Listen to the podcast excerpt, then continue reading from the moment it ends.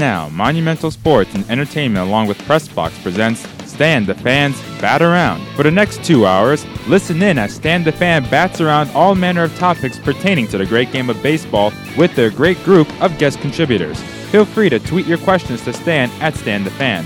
Now sit back and enjoy the Bat Around. Stan, take it away.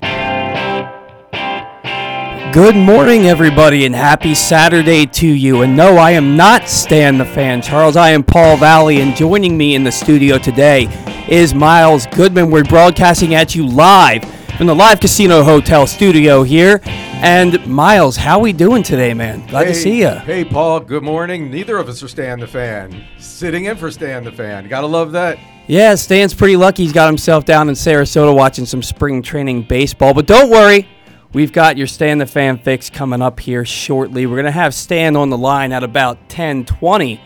But for right now, it's just uh, Miles and I kind of running the running the soundboard here and getting you going here on a nice Saturday morning, March 7th. Don't forget today is daylight savings. So everybody push spring those clocks forward tonight at 2 a.m. It's going to become 3 a.m. and that just means an extra hour of daylight, which means we are that much closer to baseball season and miles the Orioles made some moves yesterday, some expected, some unexpected. They sent down guys like Adley Rutschman, Ryan McKenna, Dean Kremer, which will clear up a little bit of that rotation puzzle going on right there.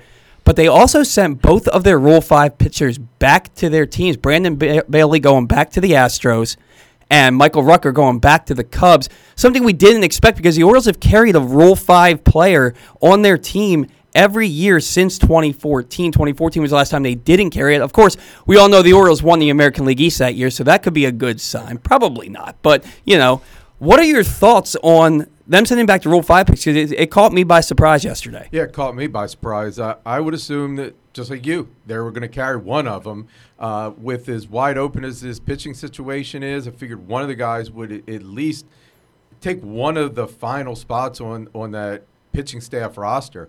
Uh, so it's kind of surprising to see them both go. Uh, I, I, just really assume one of them would have made the team. One of them would have stepped up a little bit because it's going to cost the Orioles a little bit of money to return them now.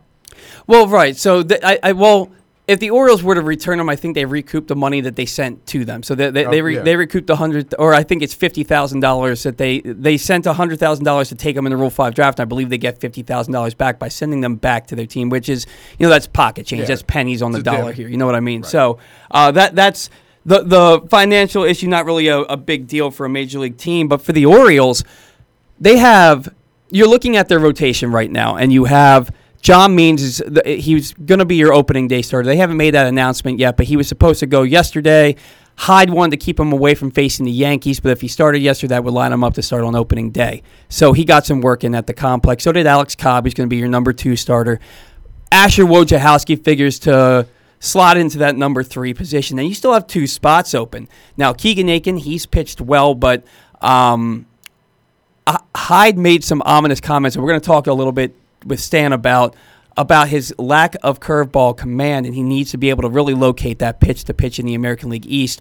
So he may be on the outside looking in, even though nobody said anything yet. So you're really trying to fill those last two spots. You thought a guy like Brandon Bailey would fill that fill that spot, but he's back to the Astros. Rucker was going to be a bullpen piece, but Elias basically said that while it was a tough call, it was just going to be too difficult to carry two double A pitchers on that roster um, with the new rules, like the three batter minimum, instead of it being 10 days before you can bring an option player back up, it's going to be 15 days. So they need that roster flexibility that you don't have carrying two Rule 5 picks on your roster. How do you think LeBlanc fits into the starting rotation? Well, go ahead. Well, I think that that LeBlanc, LeBlanc is going to be your number four, your number four starter. Right. So I, I think the the way they're going this spring, it's almost like the, you can see the rota- how the rotation is already setting up. It, it's the, the the rotation setting up well, and the hitters are hitting. So if you can, if they can actually bring this type of play back to back to Baltimore on March 26th, maybe maybe it's more maybe it's not a why not season, but maybe it's a maybe why not. You know, maybe they don't win I think Vegas has them over under around 56 and a half games. Maybe, um, you know, maybe they get to 68. Maybe it is a little bit of a growth season and it, it isn't going to be a winning season, but it still takes me back to the comments that you made about um, the pitchers, and this is not supposed to be. This is we're still knee deep into the rebuild, and that's what really surprised me about them sending the, the couple guys back to the, their teams, the Rule Five guys back, because we're really searching for talent now. This is this is still a, a talent search. We're not looking to be. This is not a competitive season. We're not going out there thinking we're going to win 90 games. We may be in the wild card race, anything like that. So it was really su- a surprise when they both Rule Five guys went back because the rotation is, to me, it, it still should be wide open because none of other than Means who was the All Star last year and kind of a surprise, and you're hoping that he kind of continues this way. Uh, there's nobody that really uh, in there that should be locked in or dominant uh, moving forward or going into the season. Well, right, and LeBlanc I think has an inside track at that number four spot. It, it was looking like Tommy Milone was going to take that fifth spot in the rotation. Right now, he hasn't pitched since February 27th. He flew off, he threw off flat ground the other day, but he's dealing with a neck and trapezius issue right now. That he's still waiting to get clearance to pitch in a game. He might do so this weekend, maybe early part of next week. Kohl Stewart uh, has been sidelined a little bit with some arm soreness. He's yet to pitch. I think the plan is for him to pitch in a game tomorrow. I believe that game is going to be uh, broadcast on MASN if I'm if I'm correct. Um, I th- so I think and Kohl Stewart was a former number four pick in the draft. Uh, I believe back in 2013, I want to say. And so that's a guy who the Twins, I don't know if they gave up on him too early or they saw something they didn't like, but he's with the Orioles now. And the thing that you have to remember about Kohl Stewart, it is a one year, $800,000 major league deal, but he has an option left. So there's still the option for the Orioles to send him down to the minor leagues to get a little bit more seasoning, maybe get him stretched out a little bit because he still hasn't thrown yet in camp. And that's kind of a big deal. We're less than three weeks from opening day, and one of your guys who's competing for rotation spot still hasn't thrown, and another guy's got an injury. Keegan Akin, it's looking like might have an inside track. But again, the comments that Hyde made about wanting him to be able to better locate that curveball would lend you to believe that he's ticketed for Norfolk to kind of get a little bit more seasoning with his off speed stuff. I think Milone's a guy you may not see on the opening day roster. I think he's a guy you may see a little bit later just because he's, he's dealing with the injuries. Um, so I think the I think it's going to be that shuttle back and forth to Norfolk where they're bringing guys up, sending them down, depending on on the on their success. Uh, and like the the um, oh, who's the other guy you mentioned uh, from Minnesota, the fourth round pick. Um, uh, Kohl Stewart. He, Stewart, he, he Stewart. was a first round pick, fourth overall. Fourth, fourth overall is um, that's the kind of thing again that they're potential. They need potential here. So you could you, you're you take the risk on a guy like that, bring him in, and and hope he regains that kind of form that, that he had. Uh, because there there's just a lot of openings before that before this team becomes really competitive again. They're going to need guys like that, bringing them in. If they succeed, great. If they don't, they're on the next train out and next you know next man up. But there this roster is wide open for guys to make their play and make it into the major leagues.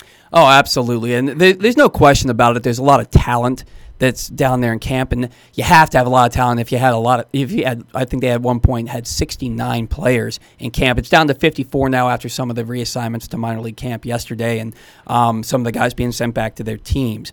But we're going to talk to Stan, the fan Charles, uh, about that at 1020 today. Then at 10:45, Craig Heist is going to join us. We're going to talk to him uh, about the Nationals, uh, a bit of an Aaron Judge injury, another one. Three straight years that he's going to miss time with an injury after that, that huge rookie season. Uh, we'll probably talk a little bit about some about Christian Yelich and Cole getting lit up. Uh, then at 11:11, we have the minor league correspondent for the uh, for Orioles Hangout, and that is Eric Garfield. And Eric is gonna he spends all of his time every day at Twin Lakes Park, which is the Orioles minor league complex for their spring training and their spring training uh, facilities. And he, I spoke to him last night, and he is very excited about a lot of minor league players. In fact, he told me he spent so much time watching the minor league players that he does he hasn't really had time to watch the major league team as much this year. So we're going to have him on about quarter after 11 to talk, and then we're going to close the show today with Bill Ladson at 11:30 at 11:35 in his weekly segment. Talk about some of the AL East pitching woes and what the other competition is in the American League and in the National League for World Series contenders because right now it's Yankees, Astros, and Dodgers, and then who else? But for me, I don't even know if it's the Yankees because they are so banged up in every facet. Uh, they lost Dellin Betances. That bullpen's going to be a little bit weaker, even though it's still a solid, one of the more solid ones in baseball. So we'll see how that's going to go uh, when we get Bill on the line at 11:35.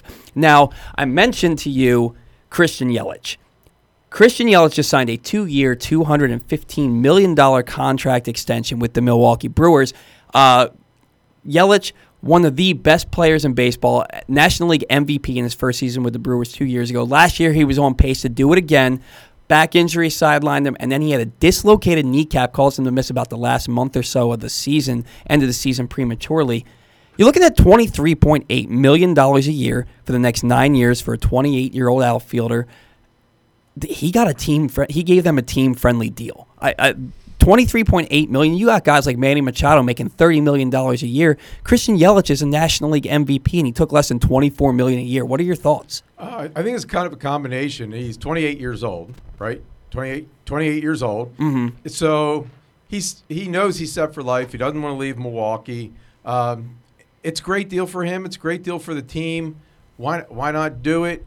uh, avoid free agency, avoid everything. Your family's set up. Um, I, I, I, sort of wonder sometimes why other players, like Manny Machado, not to, I don't want to dwell on Manny, but he was a guy who said he wanted to stay in Baltimore. Well, he knew Baltimore couldn't pay the kind of money that Manny wanted, so he knew he knew he was going to get traded or go go to free agency. So I, I would like to see more like more players maybe look at, out for themselves and maybe do a, a, a team friendly type deal that they're comfortable with. They're set for life, and that what it does do, what it does do from the player's perspective is the next player up, the next agent up that's negotiating a contract, then has to look at that and negotiate against that.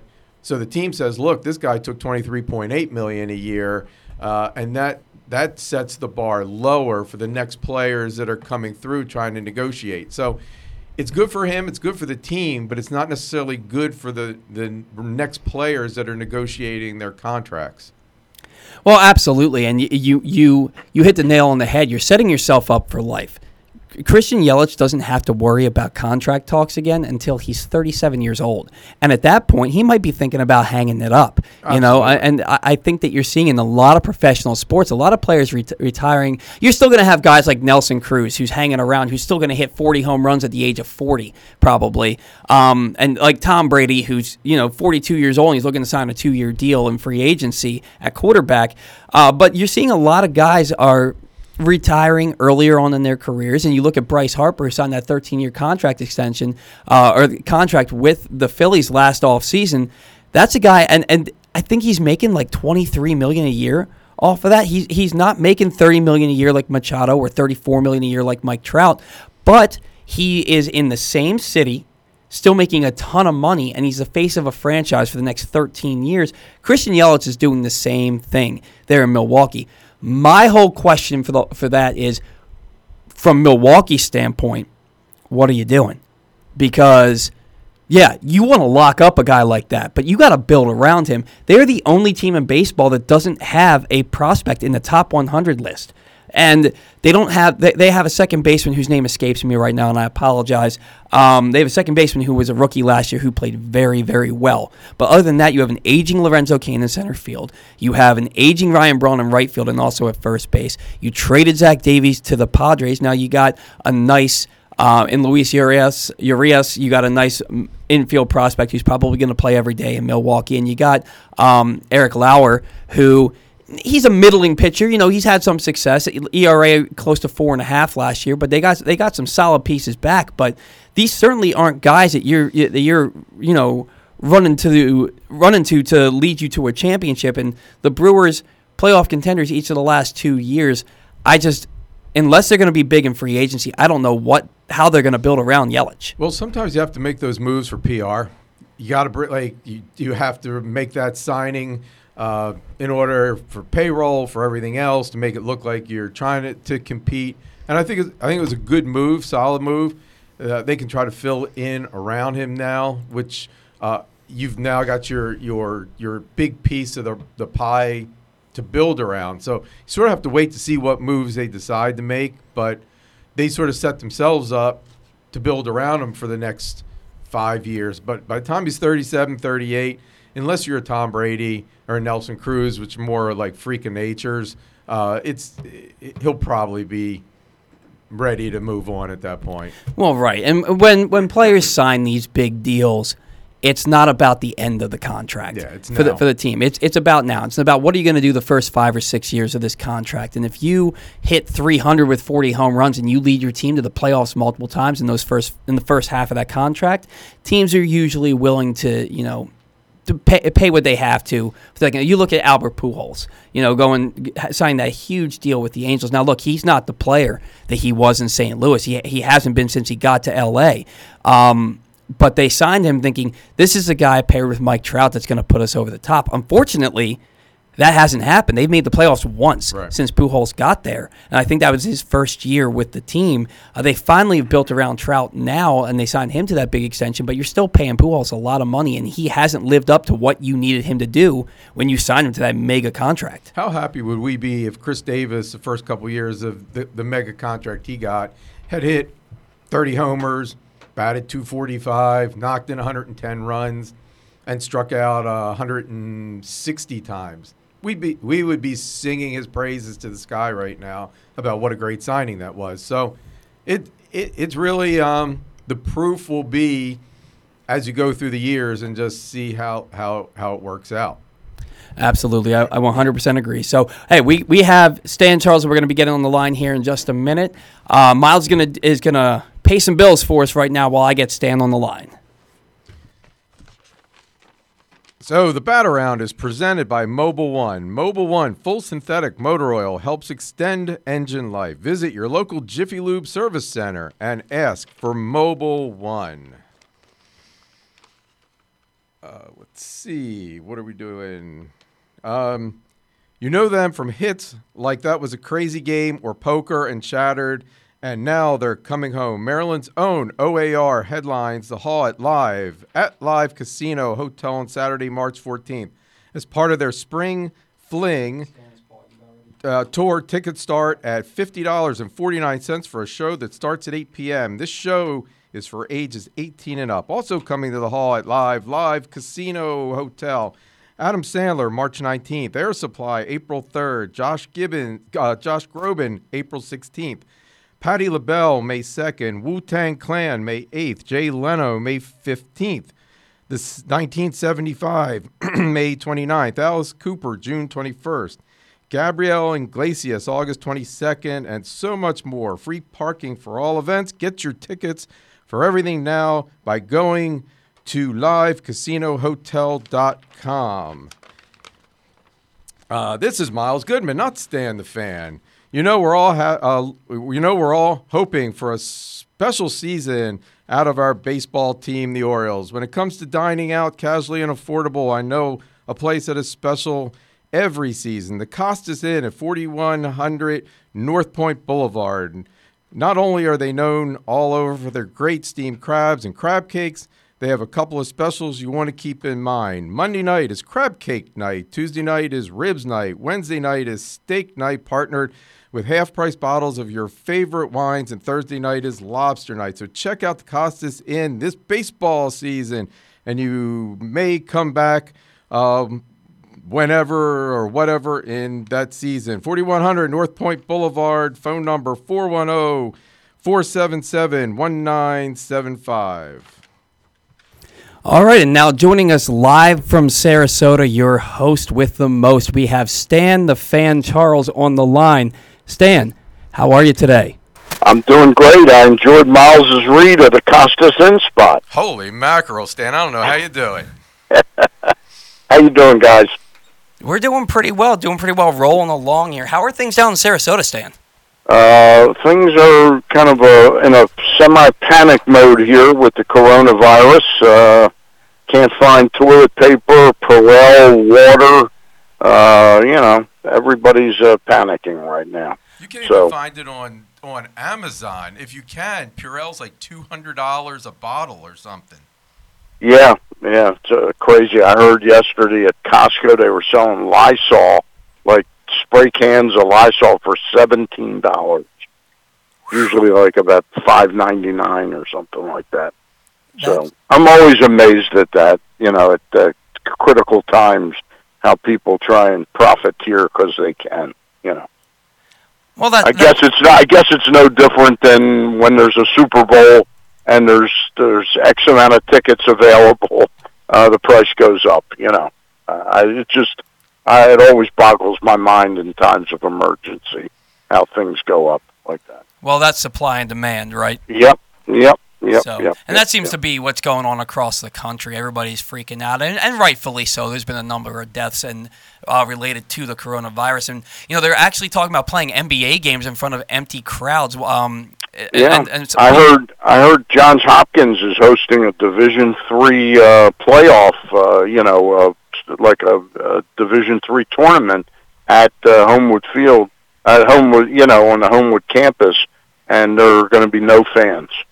That's that's crazy. Yeah. It, ta- it takes you back to that 2015 game between the Orioles and the White Sox when they played uh, w- during the during the riots for the whole Yep. the whole Freddie Gray fallout, playing in an empty Yep. ballpark, and Yep.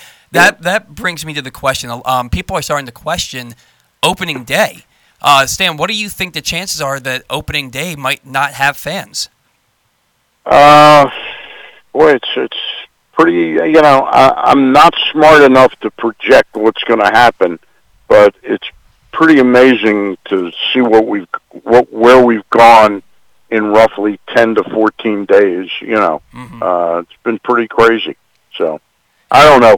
I guess uh, for now we'll get back to talking about things on the field. Yeah, absolutely. We're not going to be able to answer those questions right now. Absolutely. Let's let's We'll let our health health officials uh, uh, inform us. You know. Yeah, we'll let them do their jobs. We'll do our jobs. Let's lighten the mood here a little bit. Yeah. Um, Brandon Bailey and Michael Rucker, the Orioles' two uh, Rule 5 picks from back in December at the winter meetings, got sent back to their respective teams. Uh, one of these guys, Brandon Bailey, was vying for a rotation spot. Michael Rucker, outside rotation shot, but also an opportunity at the bullpen. Stan, this is the first time since 2014 the Orioles won't have a Rule 5 player on their draft. Uh, what's going on down there? Were, were you surprised by the move? Uh, I was. I, I had plans last night uh, to have dinner with some people, so I didn't make any contact with the ball club or anything yesterday. Uh, I'm on my way to Port Charlotte today, and I'll see the game tomorrow. Then there's an off day on Monday, and then I'll see Tuesday night's game at Ed Smith Stadium. So imagine my shock. I uh, I put on my MLB trade rumors. Uh, you know, I click on it, and I see about two o'clock in the afternoon that the Orioles have returned both of these guys back, and I'm going, what the what the hell? I thought they were both supposed to be pretty good. It, it's really a, a sign of two things. I think it's a sign that maybe they think, and I'm not going down the Grayson Rodriguez DL Hall route, but maybe they feel good enough about Keegan Akin, Dean Kremer, uh, that that those guys might be able to help at some point in the season. I would even say, based on what I saw the other day, that Akin may actually be vying for a spot on the big league roster right now. Um, and I think, I think the other thing that's going on, I'm not predicting that Keegan Akin is is vying for an actual real starting rotation spot, but I think what what may be going on is the Orioles behind Means, Cobb, and Wojciechowski are at least readying themselves and their roster for for trying the opener this year. Uh, it was something that they tried a couple times last year, um, only a couple times, but w- repeatedly when I would talk to Mike Elias and Brandon Hyde last year, and I seem to be one of the only people in the media that would continually bring up the topic. Um, and I found both of them sort of at the time, I sort of thought they were just giving me, you know, lip service. Uh, but they said, you know, it's something that you really have to prepare your roster for, your your your pitching staff for. And I, I don't know that I understood it at the time because we were getting our brains beat in night in and night out. But when you think about it, guys like Wade LeBlanc and Tommy Milone, they wouldn't be the openers, but they serve both of them in the last couple years have served with the Seattle Mariners as the bulk guy coming out of the bullpen for innings like th- you know like after two and a third innings or two innings they come in for three and two thirds and suddenly then you're into your real bullpen which is you know hopefully Shawn Armstrong, Paul Fry, then then Har- uh, Hunter Harvey, maybe Dylan Tate or somebody like that, Richard Bleier, and then Givens, and, and who knows which way they'll use him. If Hunter Harvey's healthy, I think Hunter Harvey may be in games for the last outs, and Givens may be used more in the seventh inning when the game may be on the line in a different way. But I think what's going on here because it, there's no clear cut guys that stand out to me. I think the club is readying itself and their pitching staff to make use of the opener at least once a week. Well, I think that you could that you could be right there. And Hyde has spoken out about not necessarily liking the idea of an opener, but circumstances dictate the moves that you make, and the Orioles' circumstances aren't exactly the best right now. You mentioned Keegan Akin, you mentioned Dean Kremer, who actually got reassigned to minor league camp yesterday. Yep.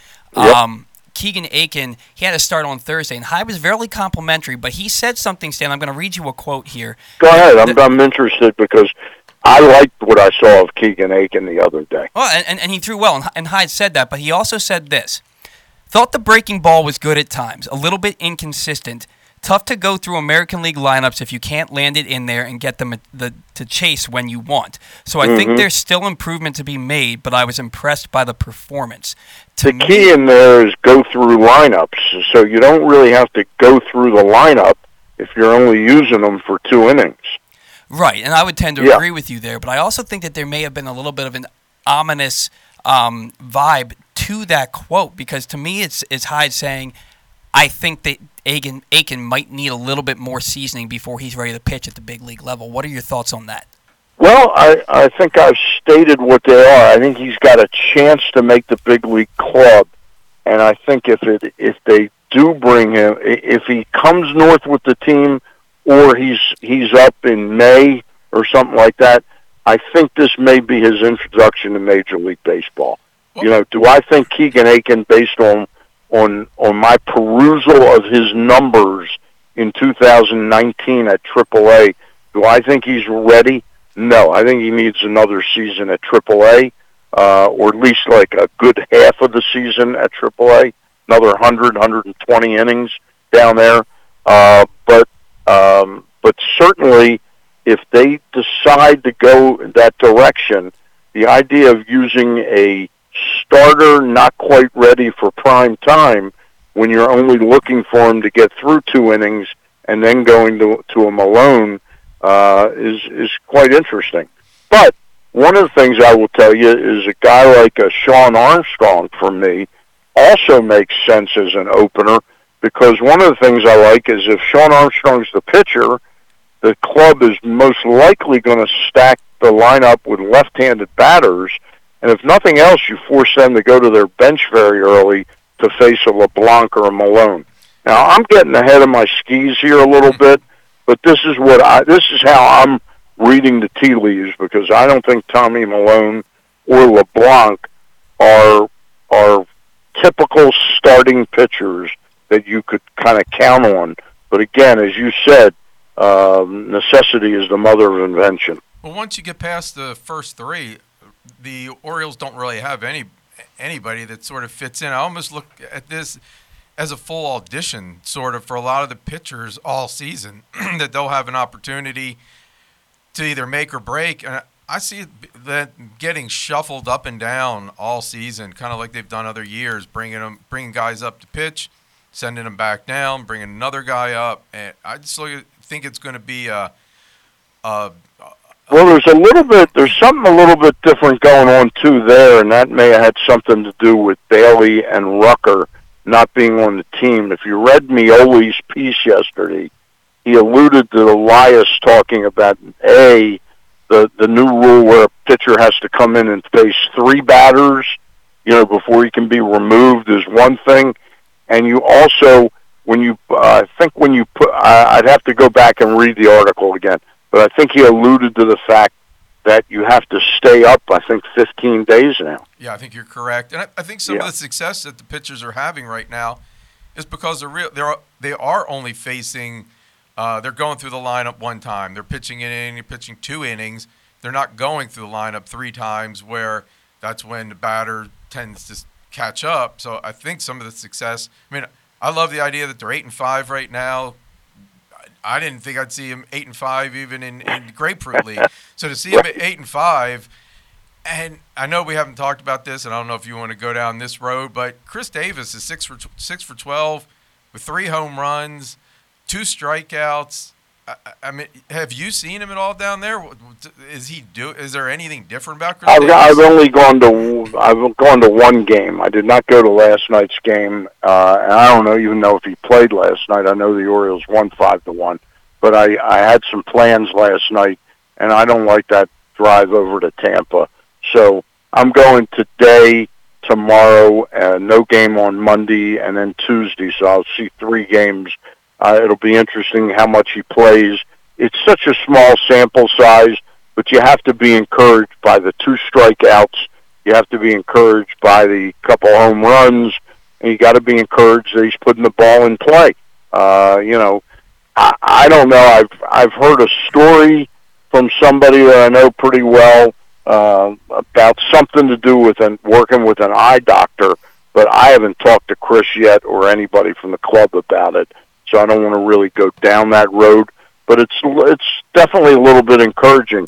Getting back to the pitching though for just a second, uh, I know it might seem simplistic, but you know the Orioles had a five six nine earn run average last night mm-hmm. on the pitching staff, and that that completes about a five year run uh, where their pitching staff, and I think I I did the math in it or the the study on it about three weeks ago in an article I wrote their pitching staff ERA has gone up every year since 17, uh, 16, 16, 17, 18, 19.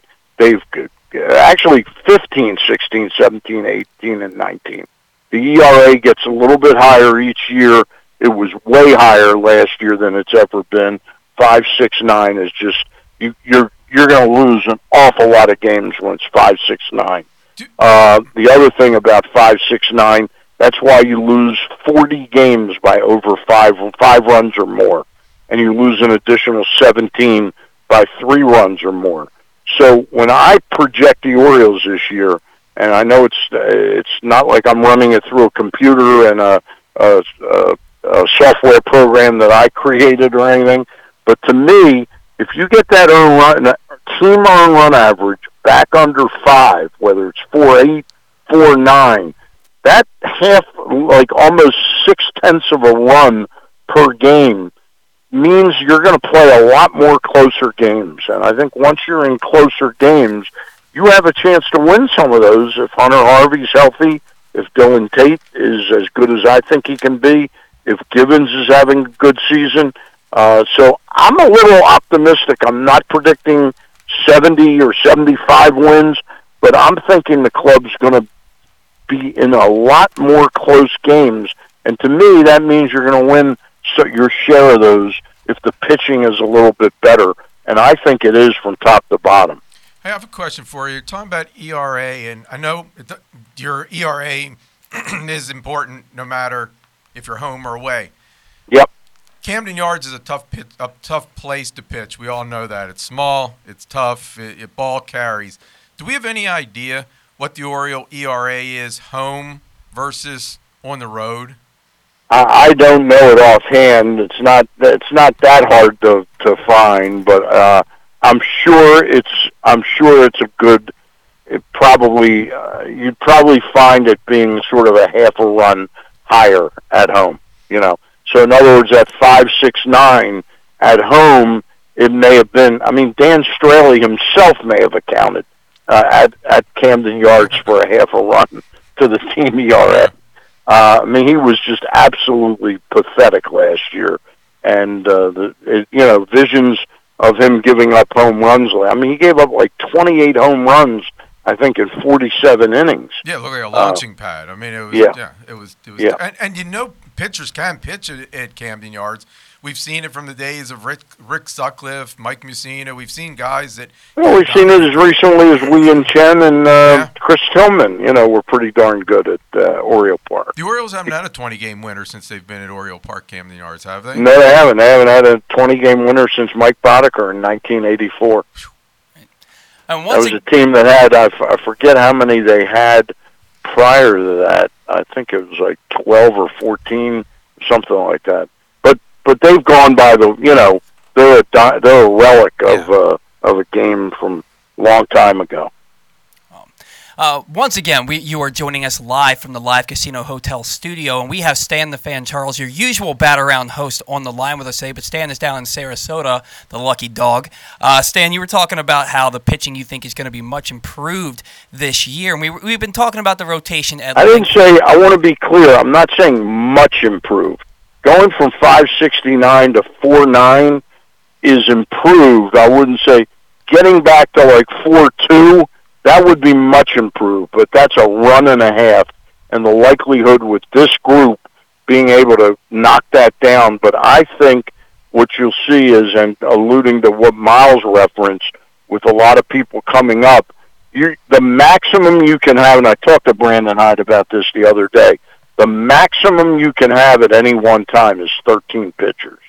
Uh, but I do think you will see the uh, shuttle between Norfolk and uh, Baltimore uh, heating up a little. But it's a very interesting development. You know, we've we've come over the last eight or nine years to expect when the Orioles take a Rule Five that they're going to sort of force feed them because their egos on the line. This was a very different a very different um, machination by Mike Elias and his people uh, to sort of make a quick turn and say, you know what, with all the complications about keeping these guys on the roster all year, let's cut bait on this now. We've got enough of what we've seen that that is as good without the complications of trying to work around keeping them. Well, absolutely, and, and, and I stand corrected. Maybe not much improved, but they are going to be improved. Yeah. You said improved top to bottom. Yeah, I think they will be improved. Yeah. And you're looking at it though, and between injuries and the flu, you still have a number of guys who either have only pitched once or haven't pitched at all. Uh, yeah. And, and, Tommy Milone, he has this neck and trapezius issue going on. Just flew off, threw off flat ground the other day. He might pitch uh, end of this weekend, maybe be early next week. He's still waiting for clearance on that. then you look at Kohl Stewart, who the Orioles, uh, who the Orioles got from the Twins this offseason for a one-year, eight hundred thousand dollar deal, um, major league deal, but he still has an option left he's yet to throw with arm yeah. soreness. He's yet to throw in a game. Now, I yeah. heard that he might throw on Sunday. Is that still lining up to go that way? I have I have no idea what's going on. Um, today is my sort of you know Thursday was my first day down here, uh, going to a ball game, and then I took yesterday off, and now I'm I'm sort of into it today, and I'm on my way down to Port Charlotte right now. I pulled off the side of the road. I'm in a very comfortable like sort of rest stop uh, with palm trees and everything. By the way, not to change the subject, so I'm I'm visiting with Boog Powell uh, before the game. It was a three o'clock start on um, Thursday afternoon at Ed Smith Stadium, and I came back last year and I warned a couple Oriole officials that they've got a little bit of a problem with Boog's Barbecue is in the left field corner. It's in fair territory when I say in fair territory, it's on the fair side of the pole. It's beyond the left field fence by about 60 yards or so. And I'm standing there talking to Boog Powell, and I'm here. I'm hearing, whoa, whoa, you know, and balls are coming in there, and nobody's really paying attention to batting practice. They're all partying and looking at Boog and all. And all of a sudden, I'm talking to Boog in his tent, and Everybody goes, where I look up, and just in time, the ball hits the front flap of Boog's tent, hits my left knee in the air. Um, it was pretty amazing that I got actually hit by a batting practice home run. Did you get the ball? I did not get the Oh, ball. I do have I do have some some marks that prove I was hit there because the stitches uh, drew a little bit of blood. Believe it or not, so but I'm really fortunate, and I am telling you, if anybody from the Orioles is listening, um, they got they have a little bit of a problem there. It's a great atmosphere. They have done a incredible job screening the entire, you know, to, from foul pole to foul pole. But during batting practice, there are literally hundreds of people back there having a good time, and they're not really paying attention to the game, um, to the game because it's batting practice. They're there drinking a beer, having a Boogs barbecue, visiting with friends, and all of a sudden, I'm telling you, I've seen it close, but I actually got hit. Well, it's becoming an issue all around Major League Baseball, and you're seeing more and more uh, netting and fencing going up to, to, to protect the fans. There's been lawsuits against it, and uh, during during regular during the, the actual you know nine innings. But you're right. I mean, I've been out even on Eutaw Street during batting practice, and balls are coming out there. You got to be you got to be careful uh, all the way around. Just the little signs. Uh, that say, you know, be careful, you know, balls. So remember, and, at, at- at Camden Yards, you know, batting practice ends about 45 minutes before a game starts. Uh, this was still early, but people come out earlier to spring training games because they've flown down there. They want the the full experience of being there. So, um, Boogs Boogs Barbecue area is it just packed with people, and I'm telling you, they're they're there like sitting ducks. Hey, I saw on Facebook uh, you had your first hot dog, your first preseason hot dog. I do that every year, and I thought I made excellent use of the exit sign because that hot dog exited very quickly into my Oh, mouth. man, I thought that's what you were alluding to, Two- man. You are a bold man. Too much information there, Stan. Hey, Stan, th- do they have any extra catcher's gear around the complex? Because you're a top commodity around here. I don't know that we can keep letting you go down to spring training if you can't protect yourself a little bit better. I'm going to try my best. Uh, I'm not going to. Well, I'll tell you what. I'll be at Boogs again uh, tomorrow night for the night game tomorrow. Uh, no, tomorrow's a day game against the Yankees. Uh, but uh, Tuesday is an evening game, a six o'clock game Yeah, down here. It was interesting the other day that that game was a three o'clock game. Um, never seen a three o'clock game in the midweek. yeah, I found that interesting too. Uh, that that they had a three o'clock game because you're right. You don't really see that. I was actually pretty surprised myself. But Yeah. hey, Stan, thank you so much for coming on the show and joining us and helping us. You know, right the ship here while while you're uh, while you're gone. We got to go pay a few bills, but I really appreciate you Pay a few on. bills, and then who you got coming up next? Uh, we got Heisty coming on the show. I We're talking and then Nationals. and then and then uh, Eric Garfield coming on. and then Eric coming Garfield, on. and then we got Bill Bill Ladson his weekly All segment right, after. guys, I really so- appreciate it. Thanks for having me on. Absolutely happy to have you, man. Be careful. All right, on my way to Port Charlotte. Bye. All right, so. Oh, got a little loud there. Got a little loud there. My apologies. We want to welcome back a longtime sponsor and friend, uh, GB uh, friend GBT and Mark Schwartzman, located right in the heart of Glen Burnie. Glen Burnie Transmissions has been going on for 60 years. If you suspect you are having a transmission problem, GBT can save you hundreds of dollars over taking it to the car dealers for a repair. Make an appointment and they offer estimates and free diagno- diagnostics. Call GBT toll free at 855 728 1841. Their mission is simple to provide excellent service at a reasonable price. If you have any questions about the level of service, go to their website at gbt online.com to check out the number of five star reviews. Let my friend Mark Schwartzman and his GBT team take the troubles out of transmission troubles. Call them today toll free at 855 728 1841. And Miles, I'm getting a little bit hungry. After the show, I might head down to Sliders, located just outside of Camden Yards.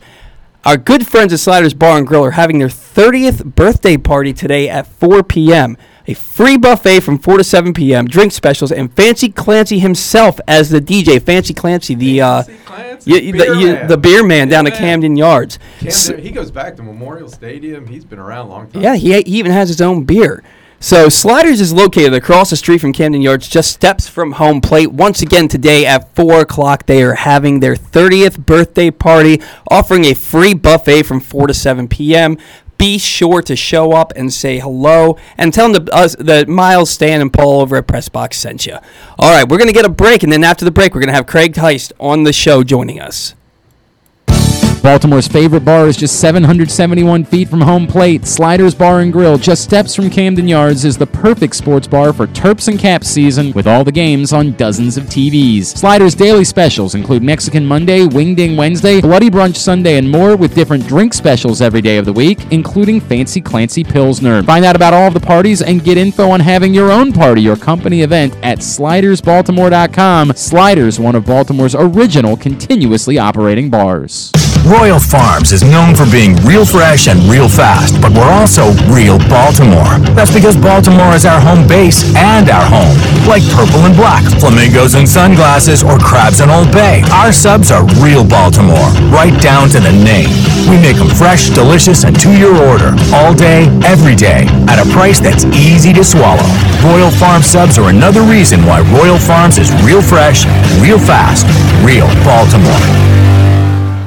Check out Costa's Inn at 4100 North Point Boulevard. They're known far and wide for their great steamed crabs and crab cakes, and their nightly specials also include crab cake night on Monday, rib night on Tuesday, steak night on Wednesdays with a half price bottle of wine, and lobster night on Thursdays. Check out costasinn.com to find out more. And the delicious crab cakes are shipped anywhere. What has two premium cod fillets, breaded and cooked to tasty perfection, and served on a toasted buttered bun with dill pickle chips. It's the Chick fil A fish sandwich, and it's back at Chick fil A Nottingham Square. This also means that the fish strips and deluxe fish sandwich have resurfaced. Chick fil A fish is the lightest, flakiest, tastiest fish you'll ever put in your mouth. If you're hosting or headed to a party, pre order from Chick fil A Nottingham Square Catering. Not only is it delicious and a fan favorite, but it smells amazing, and it'll be ready when you are. Download the Chick fil A app, place your order, and pile up Chick fil A bonus points good for free food. Chick fil A Nottingham Square, 5198 Campbell Boulevard. Call Steve if you want your party catered by Chick fil A, 410 931 0031. That's Chick fil A Nottingham Square. If you're looking to make an impact, there's no better place to do that than the U.S. Army. Whether your goal is to fight and cure deadly diseases, develop technologies, or seek adventures across the globe, the Army is where all of that can happen, and so much more. The Army is a team of a million individuals working together to take on the most complex problems in the nation and the world, and to win. Ask yourself, what's your warrior? Go to army.com slash Baltimore to find out. To learn more, contact your local Army recruiter and find us on social media at U.S. Army Baltimore. Catch all the action at your neighborhood Glory Days Grill, voted best sports bar 18 times, where we have tons of TVs to catch every moment of every game. Enjoy $6.99 burgers on Mondays, $5.99 nachos on Thursdays, and other food and drink specials throughout every season to help you cheer on your favorite teams. Come in today and try something new from our seasonal menu. Glory Days Grill, great food, good sports. All right, welcome back to the Bat Around from the Live Casino Hotel studio. It's Miles Goodman and Paul Valle here, uh, leading the ship today with Stan uh, down at spring training and Heisty, un- Craig Heist unable to come into the studio today. But we do have Craig on the line right now, and without further ado, he's going to be joining us right now. Craig, how we doing, man? Hey, man, how you guys doing? Doing pretty well. The show seems to be going pretty well right now. I think that uh, Miles and I are hitting our stride. How are you feeling today about it, Miles? It's always good to be back in the hot seat. I'm right here in Stan Charles's seat. Like, doesn't get any better than that. Well, I don't know what to say about that. I don't know whether I want to be in Stan's seat or not. But anyway. Well, I think that any seat that stands in uh, becomes a hot seat. Uh, if, if, you know. Um, but anyway, Heist, what do you have going on uh, that you can't be in studio with us today? That we can't. Well, we got we got 12th or 14th ranked Villanova, depending on uh, what poll you look at. Uh, at uh, Capital One Arena, going up against Georgetown, who's trying to avoid uh, uh, extending their losing streak, if you will, uh, because the uh, uh, the Hoyas have lost five straight, and it's been a uh, been kind of a struggle for them because they're playing without uh, two of their best players, and that's Mac McClung and also Omer Yurtseven. Uh, and it is senior day. Uh, so there's probably going to be a little bit of extra energy in the building. Uh, the Hoyas are also trying to avoid uh, falling behind or falling under 500 for the first time. So uh, a lot on the line here for them because I know they'd like to head into the head into that Big East tournament with a little bit of momentum because that's going to be a tall order. Uh, the only way they can really have a shot at an NCAA playoff berth is if they win that tournament, and uh, that's going to be a pretty tall order with some of the teams uh, that are in it. So that said, uh, we're here basically yes to cover Georgetown because that's what we do, but also nationally from a network standpoint, uh, Villanova. Uh, you know the the the uh, Wildcats always uh, always bring their fans, and that's a pretty good fan base, and uh, it'll be tough for them today, no question. Well, absolutely, and you're talking about momentum, and then you look at our Maryland Terrapins, losers of three of the last four games. honestly, it should have been four straight, if not for that miracle win over Minnesota about a week and a half ago. Uh, yeah. Maryland, Maryland's kind of backing into this Big Ten tournament. They need a win. They were up by three games with five to go. Now they need a win on Sunday just just to to clinch a tie of the Big Ten uh, regular season crown. What's going on with the Terps right now? Well, what's going on with them is uh, I, I just think that they have to go back to being themselves and uh, try to do the things that they've done. Uh, you know, to win 23 games and put themselves in a position to to even play for a Big Ten regular season uh, uh, uh, yeah Big Ten regular season title, and that means taking care of the basketball, no turnovers. You remember during the nine game winning streak, that was one of the biggest things that occurred was the fact that they weren't turning the ball over Anthony Cowan was playing much better. Uh, what you don't want to see, I don't think, uh, tomorrow against Michigan is, you know, you, you, you have a situation where in the last game they wind up throwing up 32 threes. That's just not going to get it done, especially when you don't shoot the three that well. So, from that standpoint, uh, Mark Turgeon's got to figure out a way to get this team back to playing the kind of basketball that they're used to playing. You know, I would like to see this team go a little bit more inside out as opposed to outside in. You know, use sticks and and and run some offense out of the half court. That's something that gets lost in the shuffle a lot of times. But uh, I'm not ready to give up on them by any stretch of the imagination. Now, you know, you look at Mark Turgeon, excuse me, in this uh, Maryland team during the Turgeon era. The one thing we've we've seen repeatedly is, you know, they get to this point in the season, late February and into March, and they have a tendency to collapse. So, uh, again, if that happens, uh, there's going to be some questions. People calling for Turgeon's head. Uh, everybody was off of his back when they were winning nine straight. All of a sudden, they've lost three or four, and then you're you're looking at a totally sit, different situation. But you know, the proof will be in the pudding once they get this done, once they get the Big Ten tournament out of the way, and again, momentum into the NCAA tournament, you would like to see them win a couple of games in that Big Ten tournament just to give them some some uh, you know confidence, if nothing else, heading in to, to the NCAA. So we'll see what happens. Yeah, I think it'll be interesting because Maryland has has yet to win a Big Ten conference, uh, a Big Ten tournament game since they've been in the Big Ten tournament we've seen year after year too that whenever they struggle, everybody's calling for Turgeon's head. Then the minute they start winning, everybody it gets off their you know gets off of his back. But I think yeah. You can turn it around in one game if they t- have a if they can win tomorrow and maybe get a little momentum going into the tournament and have a decent showing in the tournament, maybe they could pull out a two seed. I've seen them anywhere between a two and a five. I think five is pretty far down. I see him maybe as a three, three to four, depending on how they do in the tournament. Uh, but this is not this is not uncommon for Maryland, excluding the national championship year. They well, yeah, that, that's true, and then the Final Four year. Right, those two. You take those two years out. As a Maryland fan, going back to probably like you guys into the 70s, maybe Paul, you're a little bit younger than us, but um, this is not uncommon. I mean, we've seen it against the years when they were playing North Carolina, North Carolina State, and the way with the Tom Burleson and Monty mm. Towels, all the way through to to these teams. That Maryland is just from some reason they're just streaky. Well, now neither one of you two were around when it was Rick Burleson and Monty Tal. Come on. I was. I was. I don't even know who yeah. those guys are. Yeah. Uh huh. Yeah. Mo- Monty Monty Tal used to drive me crazy because Monty Tal was a little bit five foot four guard yeah. and just ran around and threw everybody.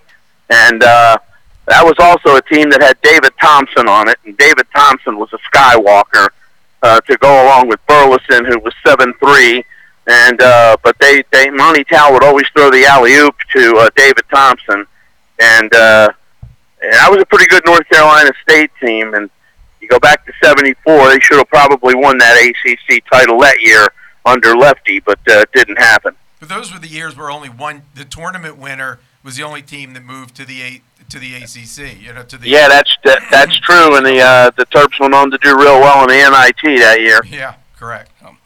Well, we have Craig Heist on the line joining us today. Uh, Craig, uh, before we ta- dating myself, both of us. Uh, getting back to baseball here.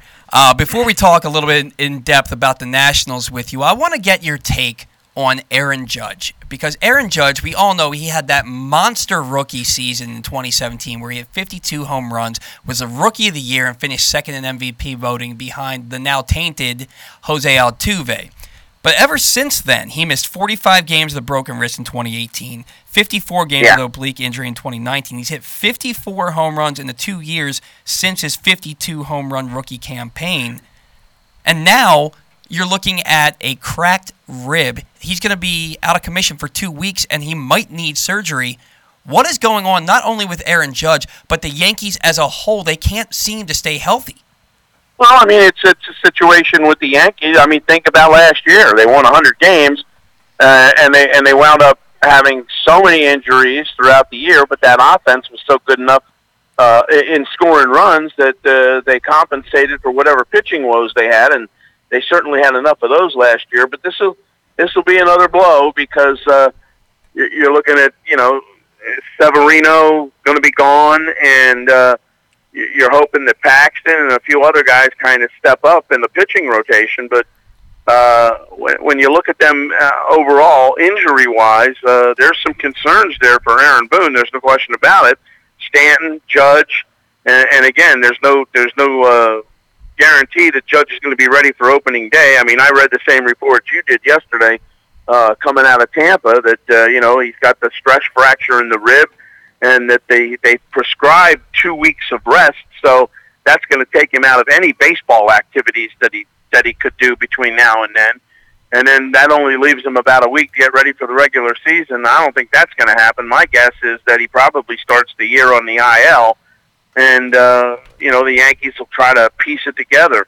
And uh, you know the the funny part about it is the funny part about it is what what happened in the off season when anybody didn't think they were going to bring Brett Gardner back, and then all of a sudden, you know, I, I'm I'm sure the Yankees are pretty damn lucky they've got him back now.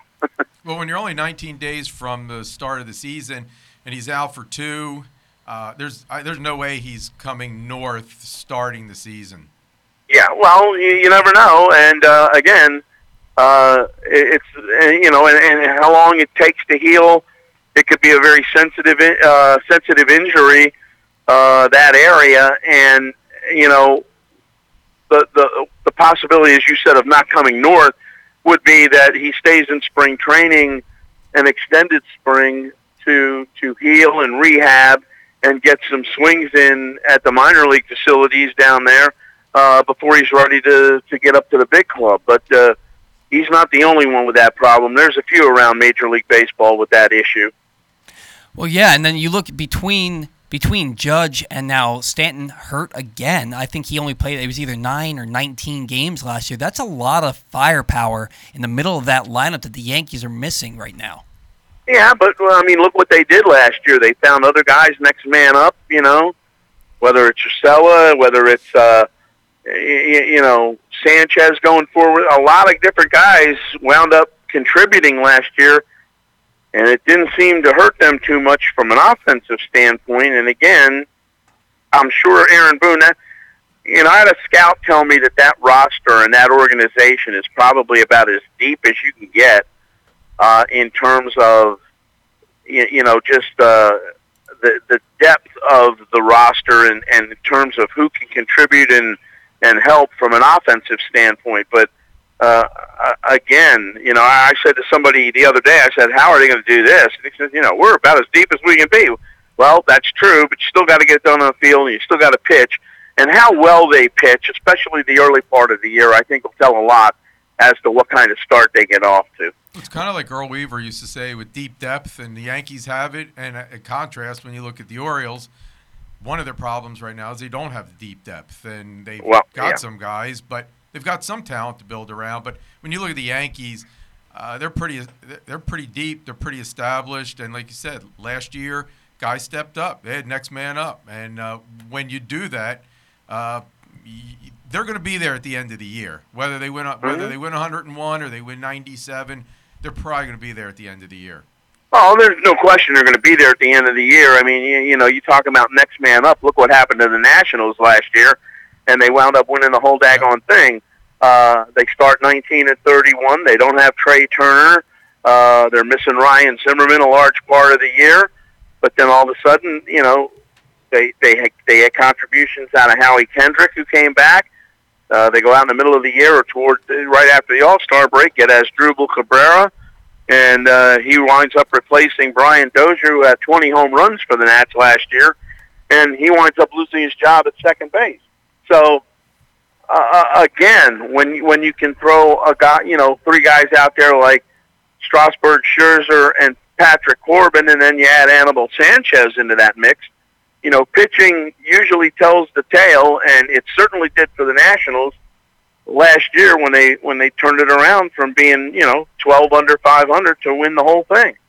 Well, right, and l- let's talk about the Nationals a little bit. I mean, this is a team that was as unlikely, in my opinion, as any team to win the World Series, and now they're looking to defend that crown and become the first team since the turn of the of the century to win back-to-back World Series championships. They're, they're they're four and eight right now in spring training, but you know it's spring training. It's about getting your reps and staying healthy. They have three aces in the rotation. Uh, they have a solid lineup, but, but they're missing Anthony Rendon, and I, I don't care you know what anybody says that is a lot of offensive production and a lot of leadership in that clubhouse that they're going to be missing now who's the next man up that's going to take the reins and kind of lead this team back to what they're hoping to be another World Series run?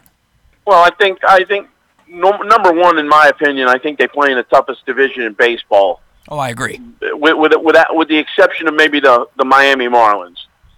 Okay, I think those four teams, either one of those four teams, with their personnel, could get hot and and and and play good and and put themselves in the position to win that division. That said, if you're the Nationals, you kind of have to you know, you kind of have to approach it like you did last year.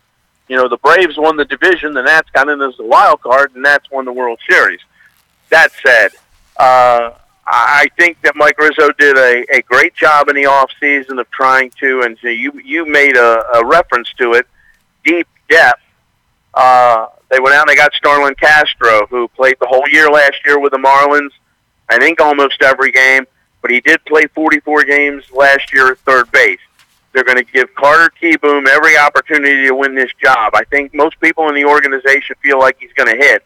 The question is whether or not he can play consistent enough defense to keep himself in the lineup. If that happens, then Carter's going to get uh, a, good shot to take the bull by the horns and win that job. And I think that if he plays good defense, whatever he may lack offensively, that gives Dave Martinez a chance to give him a little extra rope uh, you know, as you get in, uh, you know, toward the end of April and into May to see how he's doing. Uh, if if you if you can't have Kieboom ready to play on an everyday basis at third base, you can always move Asdrubal Cabrera over to third base, who's played it a lot, uh, and, and you, you kind of go from there because you still have Castro, who naturally can play second base, but then, you know, you're, you're looking at a platoon system kind of at first base with Zimmerman. And when Howie Kendrick's not spelling somebody at second base, he can play first base. But they also went out and they got Eric Thames in the off season. Eric Eric was a, a guy who you know doesn't hit for a lot of average, but he does provide power. So that'll be big for the Nats coming off the bench. Uh, and and now he's with the team uh, that he lost to last year when he was with the Brewers in that wild card game at Nationals Park. So uh, I think I think that there's enough depth there to cover it. Now, how do you cover it? You know, how, how do you make up for 35 homers and 129 RBI? You you you wind up hoping that you get significant contributions out of everybody. You know, who, who's in the lineup that day. You know, in, in other words, if Eric Thames and Ryan Zimmerman split time at first base, between the two of them, if they're healthy and they can stay that way, you could get a combined 30 to 35 out of both of those guys with maybe 100 RBI. If that happens, well, that's one position you've solidified with two people. That's what they're kind of hoping to do with the loss of Rendon is to try to mix and match it. And Davey Martinez is pretty good at, at keeping that clubhouse on an even keel. So I don't think you're going to have that problem as far as playing time and anything like that. Well, I do think that that's exactly what they're trying to do in having t- uh, Thames and Zimmerman over at first base. Now, me personally, Craig, I am not the biggest believer in Eric Thames. I'm not a big fan of a guy that hits 220. But, but you, you don't have you don't have to be because you, you don't have to be because here's a guy that, uh, in my estimation, if he's playing part time, if you get what you want to get out of him part time, and he's certainly proven that in other places that he has been, uh, whether it be Detroit, whether it be you know Milwaukee. Uh, I, I think there's a potential there for him to provide the Nationals exactly what they're looking for out of him. All right, and I, th- I think you're right there. But do you think I, I think that Zimmerman? What I was trying to say is that Zimmerman, I think, is a better player if he can stay healthy. Now, do you think? Oh, there's, there's, no question. There's no question about it. But you you even hear in talking to Dave Martinez and maybe even Mike Rizzo, to some degree, they're talking about if you know people have asked them if Zimmerman stays healthy, what are you looking at? And uh, you know, I've heard you know three to three hundred and fifty at bats. Well, to me, if Ryan Zimmerman's healthy and you can get 450 at bats out of him, that's the way I'm going to go. But I'm not Dave Martinez. I agree. I, I, I agree. For, for me, I would I would much rather see Ryan Zimmerman playing two out of every three games over there at first base and getting those 450 at bats. But I see where they're coming from because if you split the time evenly between the two players, you're much more likely to keep Zimmerman healthy, and that's a guy you want hitting in the middle of your lineup down the stretch, if you ask me. Mm-hmm. I totally agree. So let me ask a question. Uh, Vegas has Washington at 80 over under for wins losses 89, 89 and a half. Do you see them uh, over or under? I'd probably go over by a couple of games, maybe 91, something with something like what they did last year. This division is so good that everybody's, you know, when you play each other 19 times apiece, then uh, there's going to be a lot of beating up on one one another. And the reason they were able to do so well last year, you take a look at what they did against the Phillies and, and their record against Philadelphia last year, and also uh, their record against the Marlins last year. That was where they made their hay and their run toward the making a wild card and getting into the postseason. So uh, again, it's going to be a it's going to be a wild, wild ride this year, I think, and I think it's going to be a four-team race where either one of four can win it. And uh, if I'll tell you what, if the Mets pitching staff can hold up and stay healthy, and really you look at it down through the years, the last three or four years, that's been their downfall is The fact that their pitching staff hasn't been able to stay healthy. Well, I do think that the Mets, if that pitching staff can stay healthy, if Cespedes can stay healthy in the lineup, you know, with um, McNeil and Conforto in that lineup as well, I think that they could be a a, a sleeper to contend for that AL to that for that NL East crown, along with the Braves, who are I think the favorite right now. The question with the Nationals is that bullpen, and that bullpen was historically bad last well, year. You, Go that's ahead. true, but they went out they went out and solidified that bullpen quite a bit this year. So, you know, they they brought Daniel Hudson back, so you've got kind of a like a two headed a two headed monster with with Sean Doolittle closing games, but uh, I, I think there's depending on who wins the fifth starter spot, you could have Austin Voth out there. You could have uh, Erick Fedde out there. I think Joe Ross is going to win that fifth starter spot, at least the way it looks right now. Uh, you know, barring any kind of weird, you know, injury to Joe, and that's been Joe's problem too. He hadn't been able to stay healthy throughout his early career. So, uh, I think I think there's enough there in the bullpen. Uh, uh, I know Strickland got lit up a little bit y- yesterday, but uh, again, that's going to happen in spring training when you're working on things. But we'll see what happens. But I, I, I think they went out and they solidified the bullpen. Uh, Roenis Elias is going to come back and I think provide some some added depth on the left hand side. Uh, you know, the, the thing you worry about there though is, uh, you know, his splits were actually better right-handed than it was left-handed, and that's who they got him to get people out. Well, you're going to have to worry less about that now because of the the three batter minimum. So it's a lot of it. Before we can determine how good or bad that bullpen's going to be, we're going to have to see how they perform in that situation when Davey Martinez can only use guys for a certain amount of time. So the Orioles go back one quick question on the Orioles. Orioles are 56 and a half over under. They over, they Uh, under. I, I think I think they go over this year.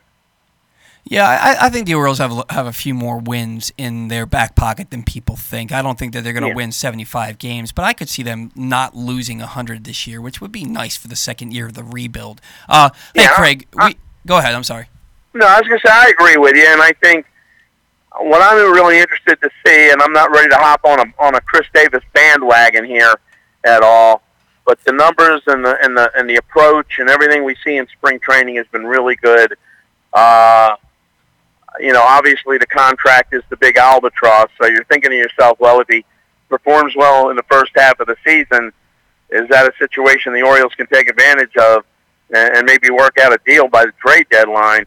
You know, if he's if he's producing and things of that nature. But when you, when when other teams have to worry about taking on a contract like that, or even part of that contract, uh, that's an issue. So it'll be interesting to see what he does, what the Orioles do with him this year, and just if if they do decide to trade him, just how much of that salary they wind up eating. I personally think that uh, trading Chris Davis, even if he gets off to a miraculous start, I think it's a bit of a pipe dream. I think that, that people are going to have are, are going to have to see him do it for you know a season, a Uh-uh. season and a half before they're willing to take on any part of his contract. Well, we'll wait and see. I, I, I, you know, that that again, like I said, it's the big albatross in the room. Absolutely. You know, if he's hot through the All Star break, and there are teams around the All Star break that are looking at possibly making a run, uh, he could be a viable trade bait at that point. Uh, and, but it will come down. Orioles are going to eat a lot of the contract, and other teams. No, there's no question about that. So, but th- he he could be moved, but it's going to come down to financially what the Orioles end up being responsible for. Yep. So, hey, Craig, uh, really appreciate you coming on the show uh, and helping us out this week without you or Stan in studio. Are we going to be seeing you in studio next week? I don't know just yet. It's more more than likely yes, and then the the following week I won't be there. Okay, and I, I think Stan's going to be out the following week too. So Miles and I might Yeah. be right back in here in two weeks. So, Craig, thanks so much for joining the show. Looking forward to seeing that beautiful face of yours uh, next Saturday, and uh, we'll talk to you soon. All right. All right, and sometime between now and then, go see a optometrist. I'll, I'll do that. You have a good day, man. All right, I'll see you later. Bye. The Bat Around is presented by Mobil One. Mobil One full synthetic motor oil helps extend engine life. Visit your local Jiffy Lube service center and ask for Mobil One. Real barbecue, an amazing selection of whiskey and microbrews. When you come to Blue Pit Barbecue in Hampden, you get the cool atmosphere and the best barbecue in the area. All made fresh and smoked every day. Open for lunch and open late. Blue Pit is also great for parties and events. Go to bluepitbbq.com. That's B L U E P I T bbq.com for menus and directions. All right, and you know, so nice of Stan and Craig to let us call them and get them on the show to kind of help us out. You know, you and I have never hosted this show before, so it's nice to have those guys kind of let us lean on them a little bit. And so far, I feel like the show is going pretty well. And we have another guest who's going to help us make the show even better, and that is the minor league correspondent for Orioles Hangout, Eric Garfield. Eric, how are you today, man? Good. Happy Saturday, Paul. Happy Saturday to, to you too. Thanks for joining the show today. Now, you've been spending a lot of your time at the Orioles minor league complex at Twin Lakes Park. How are things going over there? What are you seeing and what are you liking over there at the uh, minor league complex? I'm liking everything. I'm actually here at the complex right now. Uh, I guess to, to summarize briefly, I would say a lot of hunger from the players, uh, eagerness from the coach, and uh, a realization that there's a lot of available opportunities above them. So guys playing for spots. Well, yeah, I, I, think that there is a lot of opportunity with the Orioles, especially since the ball club is coming off two straight hundred loss seasons, and they're in a full scale rebuild right now. And we all know that this rebuild is going to happen based around that young pitching talent that the Orioles have at the lower levels of the minor league and some at the upper levels right now. Um, everybody talks about DL Hall and they talk about Grayson Rodriguez, and rightfully so. But you and I spoke a little bit last night about another pitcher who's not getting a lot of play right now in the media, and that's Michael Baumann. And this is a guy who went up to who got promoted to Bowie last year, absolutely dominated, including a 96 pitch uh, complete game no hitter back in July. What are you seeing from Michael Baumann? and tell me why you're so excited about him? Uh, like a lot of the other guys, Paul, I see focus. He's a little bit bigger, uh, not overly muscular, just thicker, like maybe a build that's uh, more prepared for a larger innings load. Uh, you know, those are all nice, but it's what happens when the ball comes out of his hand. He's got a lot of control. He's got a lot of movement in different directions and with different types of spins. But when he puts the heat on, it's about 95, 96 with low effort. So, you know, the big body, the, the stuff. He's 25 years old, plus the pedigree and the experience you just mentioned. For me, he's really on par with some of those larger names, and it's my job to let fans know, you know, Michael Baumann's good, and, and he's coming. Well, you, you mentioned that his ball has some movement. How about his fastball? If he's up around 95, 96, 97, does his fastball have movement, and can he can he does he have control over it? Because we've seen pitchers come up and they've been in at 95, 96, 97, but their fastball's flat, and major league major league hitter will will catch up to that pretty quick, where a minor league hitter may not. If that fastball's got some action to it. Uh, that sometimes separates the men from the boys. Does his move? Okay, uh, I like that question very much, and I can give you a, a very specific answer. From what I've seen in the bullpens and the simulated game situations, he probably today has more control over what breaks than where his true heat ends up. But it's very, very early in camp. The weather hasn't been that warm. I'm not seeing a lot of fastballs used or controls. And in fact, he threw one that probably seemed like his second or third fastest one in the simulated game. And uh, Giancarlo Encarnacion hit it about 380 feet opposite field for the game's uh, only home run. So, you know, exactly what you said happened. It was good, but it probably was not exactly where he wanted it to be, and it got smacked. Well, yeah, and I think that that's something that you're going to tend to tend to see happen, uh, especially with some younger minor league players. These are guys who, you know, th- they've they've had success at every level their entire lives, and they feel like they can throw their fastball by anybody. And then you meet up with some players, like uh, like you mentioned, the JC Encarnacion, and that's a guy who, you know, he's still got he's still raw, but that, that he's got some power, and that's going to make a guy, you know, second guess whether or not he wants to try and challenge somebody with a heater. Uh, well, you know, Baumann's got a lot of pitches. He's got a lot of ways to get guys out. He just didn't get it past Encarnacion that particular time. So well, he's got an arsenal, and he's learning how he's learning how to use it. But I, I would love if he learned how to use it against guys that were a little bit better than Double A. So maybe maybe he will.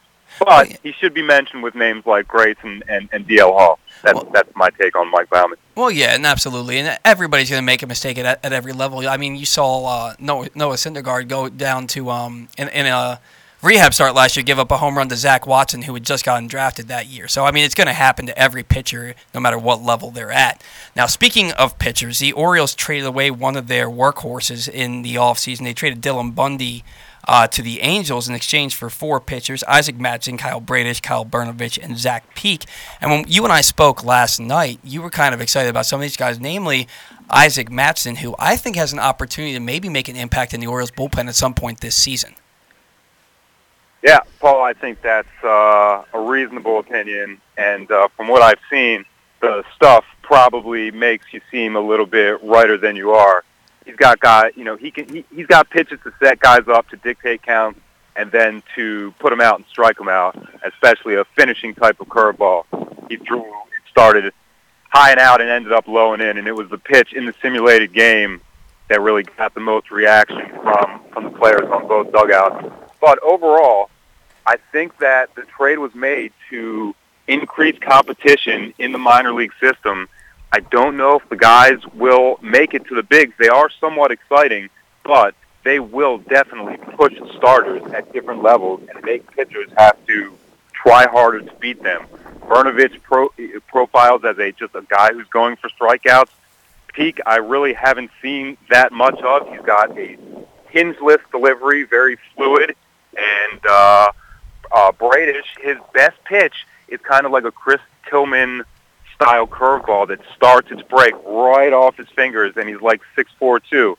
So he's given hitters uh, frustrating at bats, and for right now, you know they're so early in their pro careers. That's kind of like where where they should be. I think that Dylan Bundy probably will do good, but for the intent that the Orioles had when they made the trade, I think it's already starting to to happen very much. And in fact, I just saw just now on the mound the uh, player that they traded Jonathan Villar for from the Marlins, Easton Lucas. It's the first time I've seen him. He looks pretty good. So some of these trades were made with with the future in mind, and they're starting to come around and look like they were the, the, smart deals to make. Well, they all have a couple of years to get there. This is Absolutely. this year's not going to be the year. Next year's not going to be the year. Maybe nope. the year after they start to get there. So a lot of these guys will have the. Op- I think are going to have opportunities. Uh, to get at least a cup of coffee. If they don't get called up before, they're at least going to. Some of them are going to see action in September when you have call ups. But I really think some of them are going to get there and get chances as guys get hurt and different things happen and rainouts and you know where the rotations get messed up and you got to get guys up and down. We're going to see some of these guys get opportunities and it's going to be up to them to make the best of it. Yeah, I totally agree. There's other names too, guys that even you know fans that that study hard might not know. Guys like Gray Fenter, great breaking ball, excellent breaking ball. I think the organization likes uh, Houston Roth they like Cody Sedlock, who's come back from uh, injury and changed his body uh, very much. Sedlock is really, really, really big and muscular. So yeah, you're right. Some of these guys are going to get opportunities that if you look today, they might seem a little bit further away than, than they actually are. That's very reasonable. Well, then you look at a guy like Cody Sedlock, and he was a first round draft pick in 2016. He had some injuries that plagued him, and then when he came back from the injuries, he didn't pitch too well. Uh, came back last year and had a really nice bounce back season, but he's lost uh, quite a few ticks off of his fastball. Uh, has his fastball looked a little bit livelier now that he's put on some extra muscle and changed his body composition uh, in the off season? What are you seeing from him? Uh, actually, there were scouts with uh, guns when he was pitching, and I was curious because of what you just said. And uh, like I said, it's very, very early. This really was the first game type situation, and his fastball was 90 at the fastest.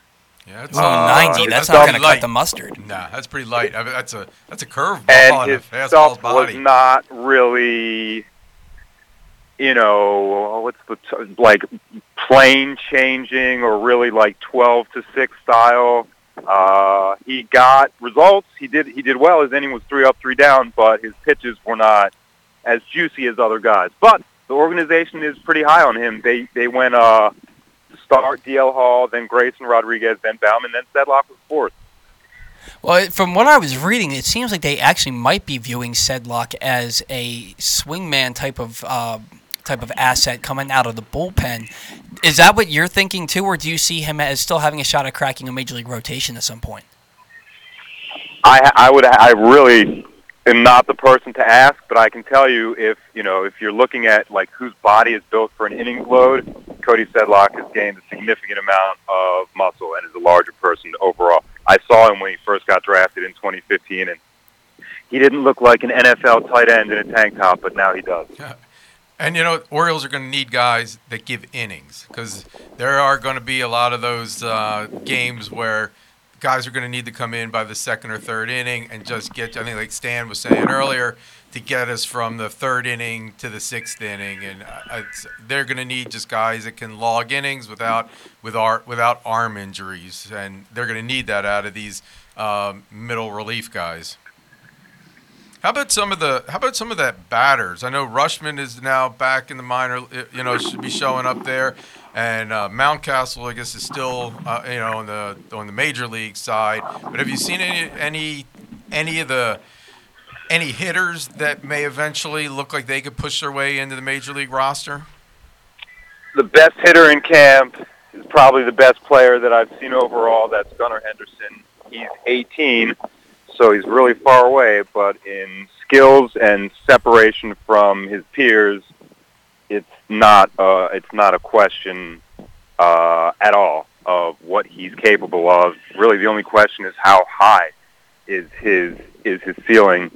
Uh, other guys that have been impressive, Encarnacion really has shown a lot of pop and a lot of drive. His ball travel far, and they have lost. Uh, the hottest hitter is probably uh, another JCE uh, lefty cornerman from Keys last year, JC Escarra. He's been on everything. He uh, they had a exit velocity contest yesterday. He just happened to hit a home run on his hardest hit ball, so that's a good sign. He's a kind of a high on base, high walk type player, so a little bit of pop could really like make his career. So he's actually been swinging the best bat, but uh, uh, Gunnar, uh, shortstop prospect, very recent draft pick. Joey Ortiz really hits it very hard and very far for a not large person. So there's been a lot of offense ups and downs, but those are kind of like the the hitter names that have stood out to me. Also, outfielder Mason Mason Janvrin. He's hit it far. He can run fast while the ball's in the air. So he's shown some good offensive skill to to start off with. He's very very young also. Well, you look at the Orioles as an organization, and they're kind of thin in the infield. Um, and you mentioned Joey Ortiz. Uh, between him and uh, Darell Hernaiz, um, you said that you, you had told me that you feel like there's going to be a really strong competition between the two of those guys. Um, what makes you say that? And you know, what, what what are you seeing from that competition between those two players? Okay, I'm glad you asked, Paul. I definitely hear a lot about uh, fans criticizing the system. There's not enough uh, infield prospects that really can make an impact, and definitely not near the top. And I probably am inclined to agree with that. But I don't want people to ignore the names that you just said, Darell Hernaiz and Joey Ortiz, that were drafted last year. You know, they're very, very young in their professional careers, but I saw good performances at Aberdeen from Ortiz, and excellent performance from uh, Darell at the Gulf Coast League last year. They've already grown in a lot of ways since then. So that's a good sign. But they're already showing a lot of baseball talent, a lot of drive with the ball. Both of them have excellent pivot skills, and Ortiz on a relay drill, you know, catching it from the outfield and turning around and throwing it to home. You know, he had the fastest time, the fastest pivot, and the fastest throw. So these are the things you want to look at for an infield prospect. You know, you don't want to say their hands are too slow, they turn too slow. They're already showing that that's not a concern with them. And then with the bat, they've gotten a lot better at driving and putting the ball where they want to put it since the first time I saw them last year, and they were pretty good last year. So the the already, you know, shifting out of first gear into second gear as far as their development is really a good sign. And if you don't, you know, if you don't like Mason McCoy at the top, I you know, I, I understand why you would or why you wouldn't. He's somewhat polarizing, but just don't ignore the guys that are hungry and uh, several lower levels lower today. Hey, today we are broadcasting live from the Live Casino Hotel Studio. So, so what do you, so all these all these potential players that the Orioles have in the minor leagues, we've got you know we were pretty high on a guy like Gunnar Henderson getting there probably to the majors in 2023. Maybe uh, we see Rutschman the end of this year, maybe next year. Um, so you haven't seen you haven't seen Rutschman yet in the minor league camp. He just got will be getting there yesterday or today. He, uh, I don't think he's here. Uh, I don't think he's here today. He could be. You know, they, they have morning and afternoon, so I he could be here in the afternoon, or they could give him a, a day off. Catchers in this camp are a lot closer to labor than uh, stars who are shown off. There's so many pitchers. So they really try to get the catcher's drills out of the way and their cage work out of the way in the morning so they can basically squat and catch bullpens and mound sessions all day. I don't know if the organization wants to do that to Adley, you know, 24 hours after he stopped being at Major League Camp. They might just rest him for a couple days because it's these guys are getting worked and they're getting hurt already too. So, How many guys? Who's hurt? Uh, I don't know if you would know this guy. Uh, Jordan Cannon caught at High A last year. He's a slugger and a very cerebral pet uh, pitch framer. I saw him in shorts the other day, and I, you know, I just said, you know, what's up? What are you doing? He's like, already swing right hip flexor. So two days after that, they had like five or six more catchers, and then two days after that, it was their catcher's official report date. So now they have like a group of I guess eight to twelve. So I don't even know if they need you know more strain on on Adley's body before you know a several hundred at bat season is about to begin. Well, and you, you were talking about we're talking about Adley Rutschman as is a catcher. You're talking about Cannon, who is a catcher who just got injured. Um, what can you say about Brett Cumberland? Uh, this was an interesting catcher that came over in a trade yep. uh, the other the other year. And when you and I spoke the other day, you seemed very excited about him. He, you said that he's looked to improved he, he's looked to improved his game in every facet uh, over the offseason. And from what it sounds like, he's having a strong camp. Uh, I didn't exactly hear the end. Oh yeah, sorry. There was there was a little bit of wind on your end there.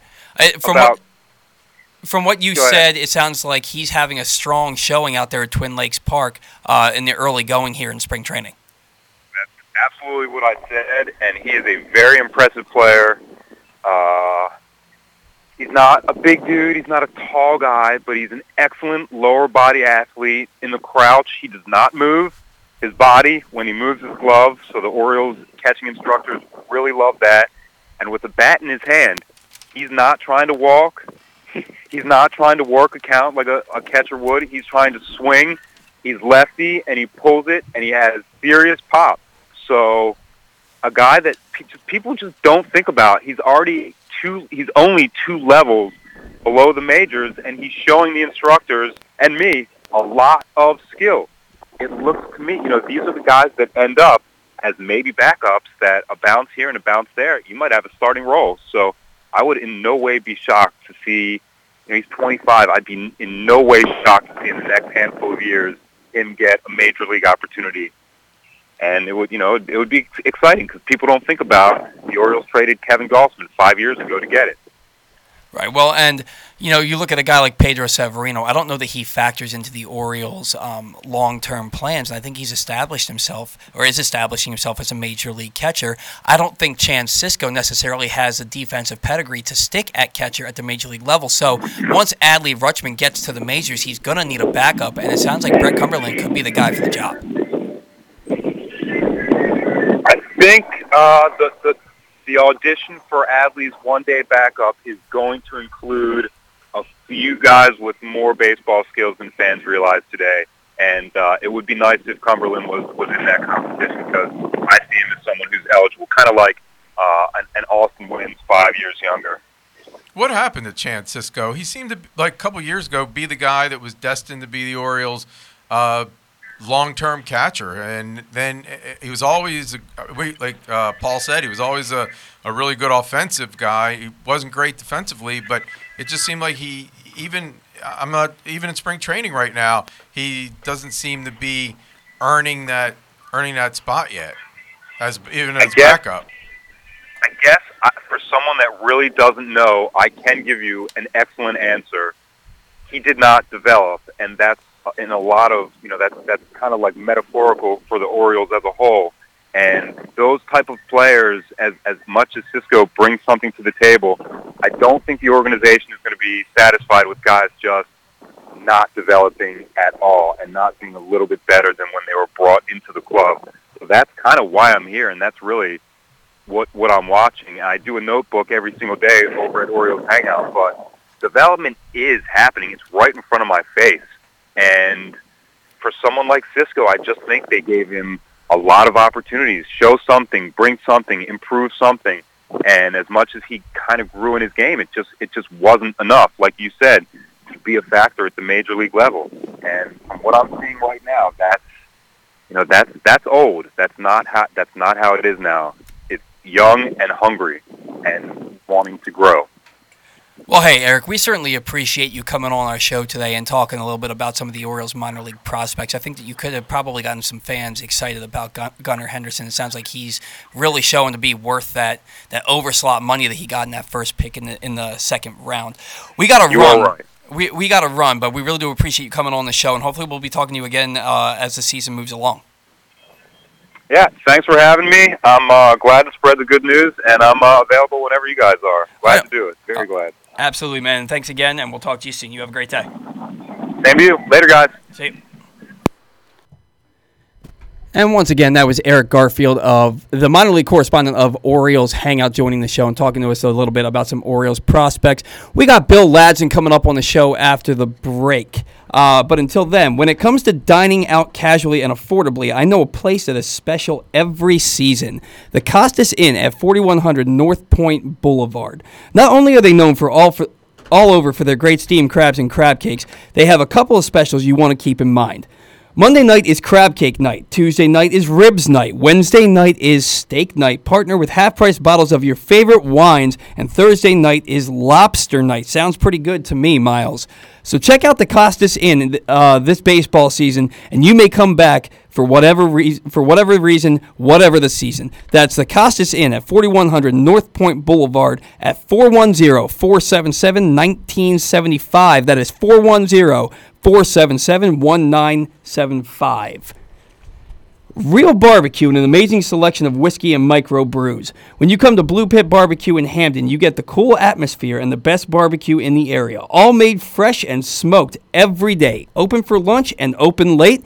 Blue Pit is also great for parties and events.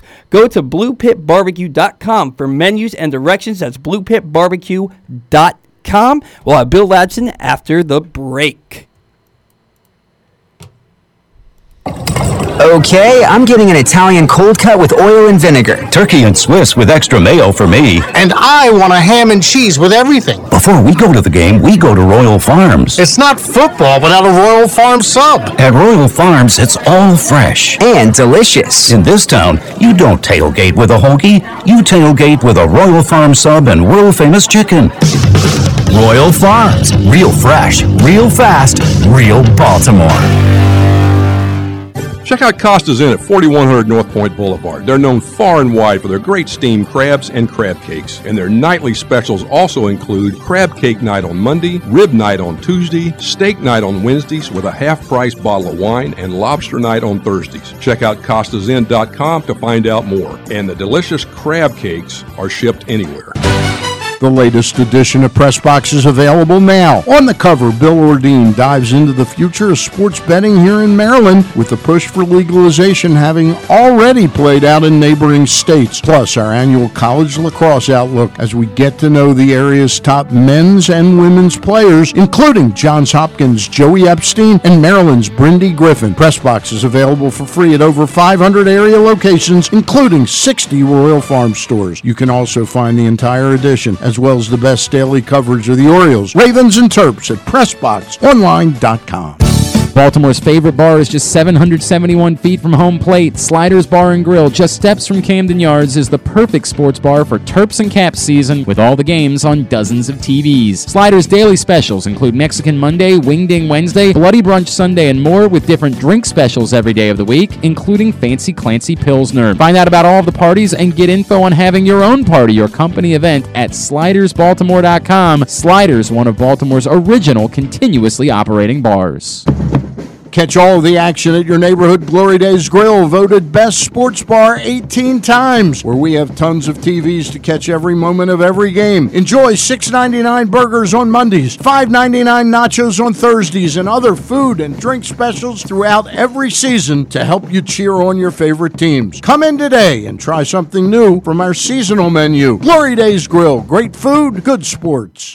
If it's happening in Baltimore sports and beyond, it's happening on Glenn Clark Radio. He is Mr. Trey Mancini. Thanks for having me on, guys. Glad to be back on. Ravens linebacker Matt Judon. Appreciate y'all. How y'all doing? He is Ravens kicker Justin Tucker. Thanks for having me. Adley Rutschman. Absolutely. Thanks for having me on. Coach Mark Turgeon. You bet, guys. How you guys doing? Joe Burrow. Thanks so much. I appreciate it. Thanks for having me on. Marlon Humphrey. Thank you, thank you, thank you. Coach Mike Locksley. Thanks for having me on. Jalen Stick Smith. Thanks for having me. The great Ray Lewis. Always good to be on. He is the great Dickie V, Dick Vitale. Leonard. Kyle, two diaper dandy. What's up, fellas? Hey, what's going on, Ed? Glenn and Kyle are live Monday through Friday, 10 a.m. to noon, and archived anytime. Watch facebook.com slash pressboxsports and listen to pressboxonline.com slash radio.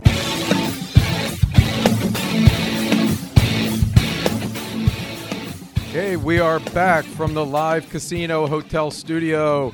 Paul Valle and myself, Miles Goodman, talking Oriole baseball. We're 19 days away from opening day of the Baltimore Orioles 2020 season, and it's some uh, some some changes are happening. We kind of got excited. We're listening to things like uh, Gunnar Henderson and different guys that might have a chance to make the major league roster at some point in the future, and we're. Uh, it's hard, you know, if you can't be excited at this time of the year, even though, even when uh, you're projected to win 56 and a half games, there's, you can't be excited then any time of the year. Cause, and eight and five, Chris Davis with three home runs. Uh, Orioles looking like maybe they've got a little bit of life in them, so we'll we'll see how it goes once they get there. Uh, there was some interesting conversation earlier about uh, opening day and uh, with the coronavirus, and will there have, be any impact uh, on the opening day crowd? And just to see how things like that end up uh, impacting Oriole baseball moving forward. So there are there are lots of things to uh, lots of things to, to think about, basically on to do with baseball and just things that are happening in our world around us right now. Well, yeah, and you know, we're supposed to have Bill Ladson on the line right now. I can't seem to get in contact with him. I'm going to try again here in a couple of minutes. But I agree with you. You know, it's uh, hope springs eternal in spring Absolutely. training, right? And even a team like the Orioles, who you mentioned to me during the break, are 500 to one uh, to to win the AL East, which is the worst number in all of baseball, and that's that's including teams like the Marlins and the Detroit Tigers. But the Orioles do have some young guys that we could be seeing on the major league roster. Uh, like Ryan Mountcastle, who could be up by early to mid May, and then guys like Keegan Akin if he doesn't make the rotation out of spring training, uh, and a guy like Dean Kremer, who everybody's excited about coming over from that Manny Machado trade, Yusniel Diaz, who was the centerpiece of that trade. These are guys who could be at the major league level the second half of the season and infuse some youth and some energy into this ball club. Actually, I wanted to ask Eric about Diaz, and I kind of forgot about that. But I think he was an interesting guy to get some comments on. Uh, they're just, I look at it always. but you're getting into spring training, you're 19 days from the the opener. No, we're not winning the division, but just if we can see some hope, win 70 games, win 68, avoid losing the 100. Yeah, we're 500 to one to, to even to make a run at the AL East. Uh, you just have to sort of embrace what it is. Know we're in the second year of a major rebuild, and maybe maybe next year is the year then with some of this youth that they get to 80 wins. They get to 80 wins next year. You know the following year, then they're going to be a force to be reckoned with, and, and they're going to be able to make a run, and it'll bring some real excitement back to Oriole Park at Camden Yards, and that that's what you hope for. I mean, that's what you go to the games for. That's what you follow it for.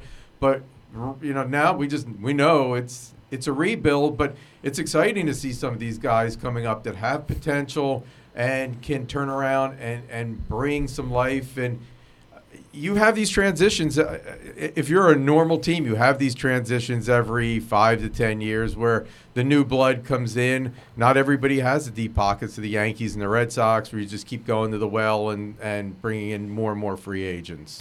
Well, right, and for the Orioles, it wouldn't be pertinent to have deep pockets at this point in the in the rebuild. And you know, th- you look at the Orioles lineup as it stands right now, and you're going to have. I, I, and I like, and I, I wrote a piece about this for Eutaw Street Report that just came out the other day. A shameless self plug there. um, about the Orioles outfield. And they're going to have now look, they had 11 guys start in left field last year. They had 8 guys in center and 9 guys in right field. No other position other than pitcher had more than 6 players play the position. So the outfield was definitely in a state of flux last year, but then Anthony Santander came in uh, June 7th and took over in, in, the lineup and in the outfield. He mostly played left field, a little bit of right field. Trey Mancini had 35 home runs and 38 doubles playing right field last year. Austin Hays comes in and hits 309 in 21 games playing center field in September. This outfield could be in, extremely productive this year and something for Orioles to get excited about. I would like to see Mancini eventually get back to his natural position and become a first baseman and open up another outfield position. But if Chris Davis, if this isn't a mirage and he can actually produce, then it's okay to keep Mancini out there. But I would like to see Mancini uh, uh, eventually go back to first base, open up an outfield position for one of these other young guys coming up, and see that kind of that roadblock. But Uh, if Davis is playing well, he needs he needs to stay there. And Mancini was ridiculously productive in the outfield, and and he's not a true like you would think sometimes when you move an outfielder in or an infielder into the outfield, they're they become a liability, and he hasn't really been a liability in the outfield. He's been productive. He's got some assists. He's made some nice plays. So keeping him out there doesn't hurt the team right now, but I would like to see him in his natural spot one day. Well, yeah, and, and you'd like to have a better defensive player Yeah. out there, but he holds his own. He's not Yeah. he's not killing you. He's catching all the balls that are hit to him. He's better than Mark Trumbo was out out in right field. Me or you could be better, I think, than Mark Trumbo. Oh, well, that's- in the yeah. Not as a hitter, but in the outfield. Oh yeah, prob- probably. Yeah. You know, he, he left a lot to be desired. The thing about Mancini is you mentioned Chris Davis, and Chris Davis, and when we talked to Craig Heist, he said that's the albatross in the room. Uh, look, if he has a productive year, again, I don't think anybody's going to trade for Chris Davis unless the unless the Orioles are still willing to eat most of that contract. But if he has a productive year, then you're looking at Mancini staying in right field. And if Mancini's staying in right field, that means that Santander is staying in left field, which means that Ryan Mountcastle is probably staying at the minor league level a little bit longer because Renato Nunez is getting the, the the at bats at DH right now, and they don't want Mountcastle at 22, 23 years old in the first stages of his big league career to already not have a position.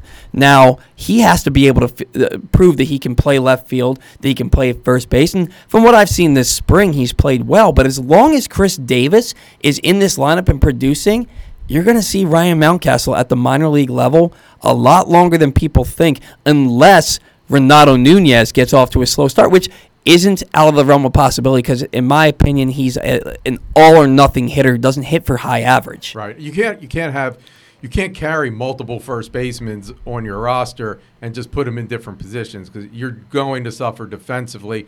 And this wasn't a great defensive team last year, which actually was part of the major disappointment of last year was not only did they not pitch well, not hit well, they also didn't field well. And if you're going to be in a rebuild and you look at the blueprint to be a solid team, you, you have to field well. And you got to be strong up the middle. You got to be strong at that catcher, short, second, center field. They're starting, and they're and that was that's one of the problems with uh, Sisco. You know, he doesn't give you that strength up the middle. If he could hit, if he was hitting, then you might be able to overlook it a little bit. But they have the they again, this is a time where just everything on the roster is open, and with with Mountcastle, I I just am really torn about like. Sometimes, like we were talking off the air before about uh, Manny Machado. Manny Machado spent very little time in the in the minor leagues and came up and was an immediate impact and a force on for the Orioles in, at the major league level.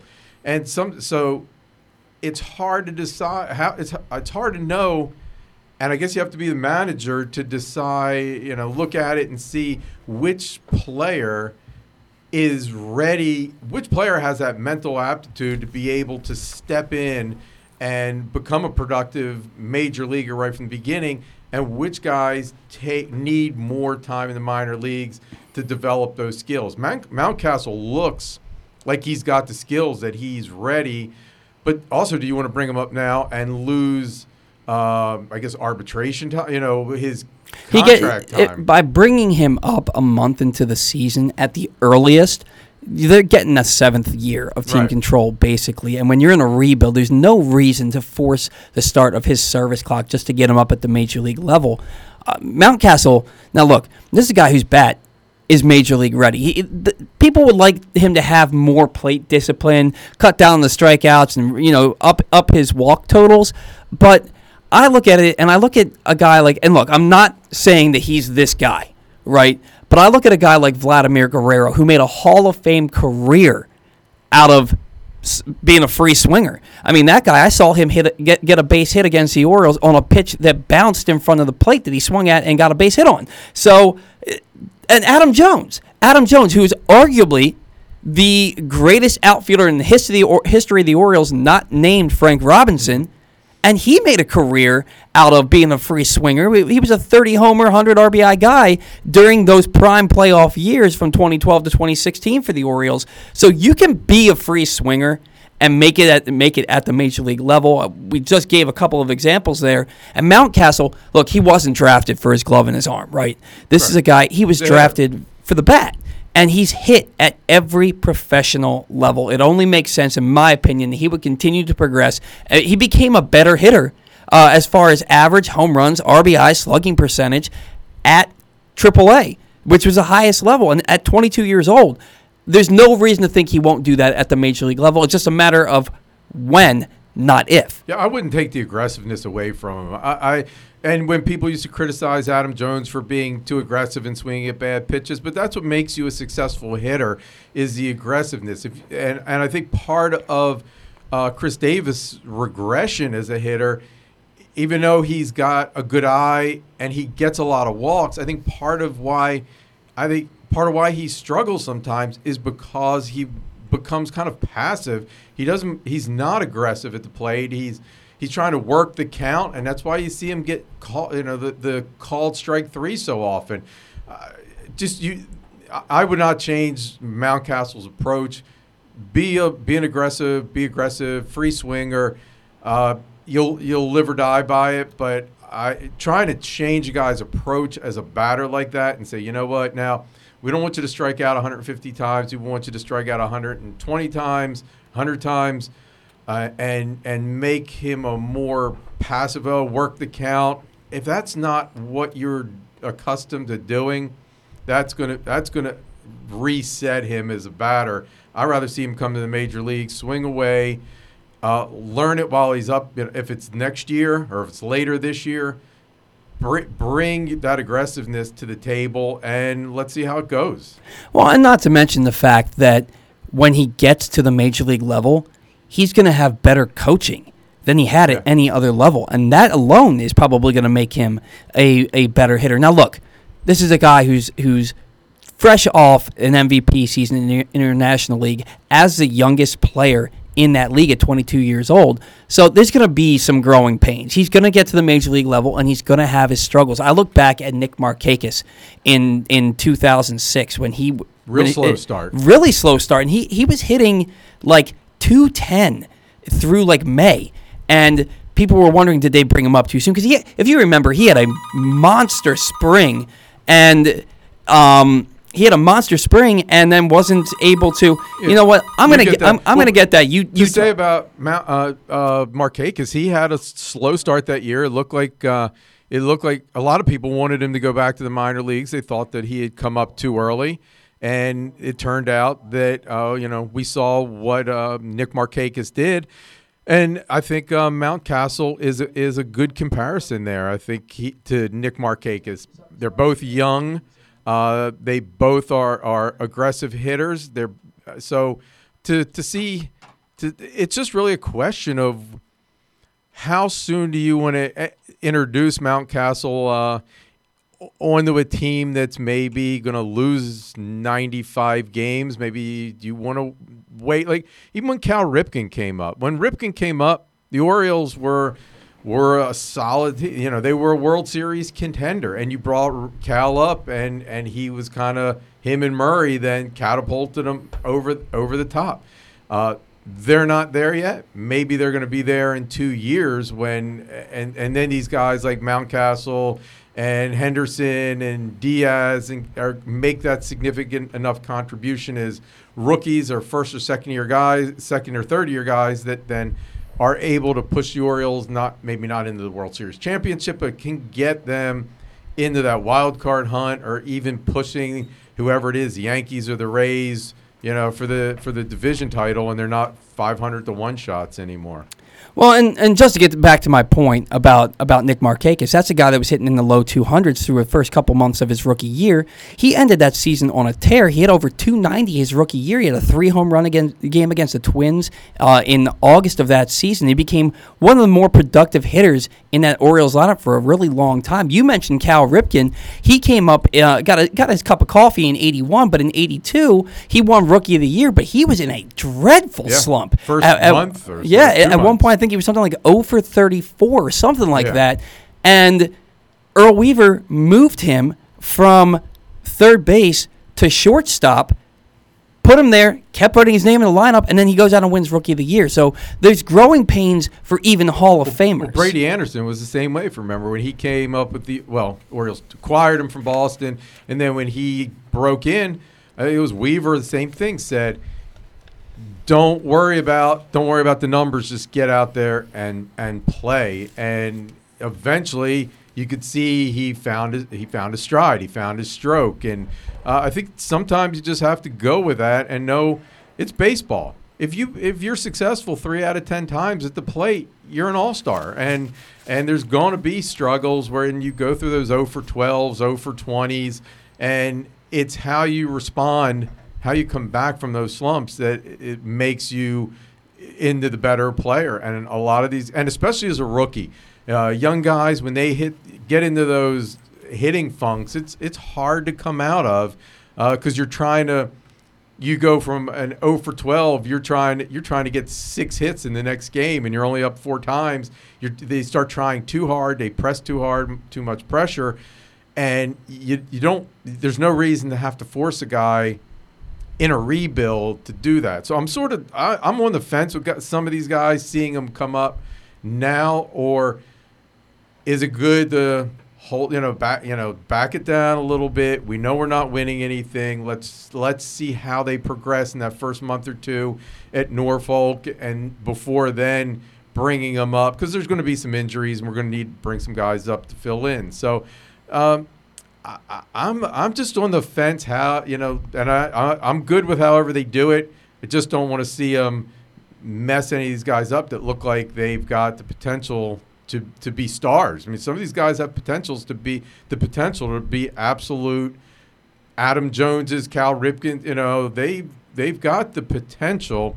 But it's all going to get back to pitching when we're kind well, yeah. The pitching is going to is going to yeah. is going to run the show yeah. here. And Ryan Mountcastle, the best ri- thing Ryan Mountcastle can do for Ryan Mountcastle is to go down to Norfolk and tear the cover off the ball for a month and prove that he's done all he needs to do down there. Yeah, force his way back up. Absolutely. Yeah.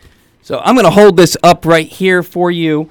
This is the latest edition of Press Box, and it's available now. On the cover, Bill Ordine dives into the future of sports betting here in Maryland. With the push for legalization having already played out in neighboring states, plus our annual college lacrosse outlook as we get to know the area's top men's and women's players, including Johns Hopkins' Joey Epstein and Maryland's Brindi Griffin.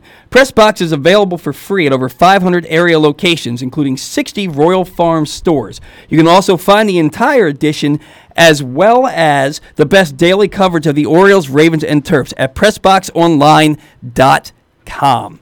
And Miles, once again, I want to mention that our good friends at Sliders Bar and Grill are having their 30th birthday party today, starting at 4 p.m. What are you doing today? You gonna be able to get down to Sliders? I might. Uh, you know, uh, not much to do today. Might be a good time to get down there. Well, they are featuring a free buffet from 4 to 7 p.m. with drink specials and Fancy Clancy himself, the infamous one and only Fancy Clancy, as a DJ. Sliders is located right across the street from Camden Yards, just steps from home plate. I think it's just a long fly ball, like a 700 foot fly ball. I think that uh, Ryan Mountcastle might be able to get one out there at Sliders Right sometime across- this year. Right across the street. I remember when Fancy Clancy was at Memorial Stadium selling beer. That, Yeah, he's he's definitely. You have to be pretty popular to be an usher for for Orioles games and have a beer named after Yeah. you. So, all right. So we're gonna go get a break right now, and then when we get back, Miles and I will be back in the live casino hotel studio to close things out here on the bat around. If you're looking to make an impact, there's no better place to do that than the U.S. Army. Whether your goal is to fight and cure deadly diseases, develop technologies, or seek adventures across the globe, the Army is where all of that can happen, and so much more. The Army is a team of a million individuals working together to take on the most complex problems in the nation and the world, and to win. Ask yourself, what's your warrior? Go to army.com slash Baltimore to find out. To learn more, contact your local Army recruiter and find us on social media at U.S. Army Baltimore. The latest edition of Press Box is available now. On the cover, Bill Ordine dives into the future of sports betting here in Maryland, with the push for legalization having already played out in neighboring states. Plus, our annual college lacrosse outlook as we get to know the area's top men's and women's players, including Johns Hopkins' Joey Epstein and Maryland's Brindi Griffin. Press Box is available for free at over 500 area locations, including 60 Royal Farm stores. You can also find the entire edition, as well as the best daily coverage of the Orioles, Ravens, and Terps at PressBoxOnline.com. What has two premium cod fillets breaded and cooked to tasty perfection and served on a toasted buttered bun with dill pickle chips? It's the Chick fil A fish sandwich, and it's back at Chick fil A Nottingham Square. This also means that the fish strips and deluxe fish sandwich have resurfaced. Chick fil A fish is the lightest, flakiest, tastiest fish you'll ever put in your mouth. If you're hosting or headed to a party, pre order from Chick fil A Nottingham Square Catering. Not only is it delicious and a fan favorite, but it smells amazing and it'll be ready when you are. Download the Chick fil A app, place your order, and pile up Chick fil A bonus points good for free food. Chick fil A Nottingham Square, 5198 Campbell Boulevard. Call Steve if you want your party catered by Chick fil A, 410 931 0031. That's Chick fil A Nottingham Square. The biggest pro wrestling stars today and all time all have one thing in common. You've heard them on Jobbing Out. Bret the Hitman Hart. It's good to be on the show. Adam Cole. How are you guys doing today? Matt Riddle. Yeah, man. Thanks, man. Broken Matt Hardy. Excellent. The bad guy, Scott Hall. Mm, hey, yo. Keith Lee. Appreciate you guys having me, man. Bill Goldberg. My pleasure. Charlotte. Thank you so much for having me. Mick Foley is with us. This is the greatest name for a wrestling show I've ever heard. MJF. I'm glad you're happy I'm on this show because I'm freaking miserable. Le champion. Chris Jericho. Le champion. AJ, Aaron, Brandon, and Glenn are talking pro wrestling every week on Jobbing Out. Find it at PressBoxOnline.com slash radio, iTunes, and SoundCloud.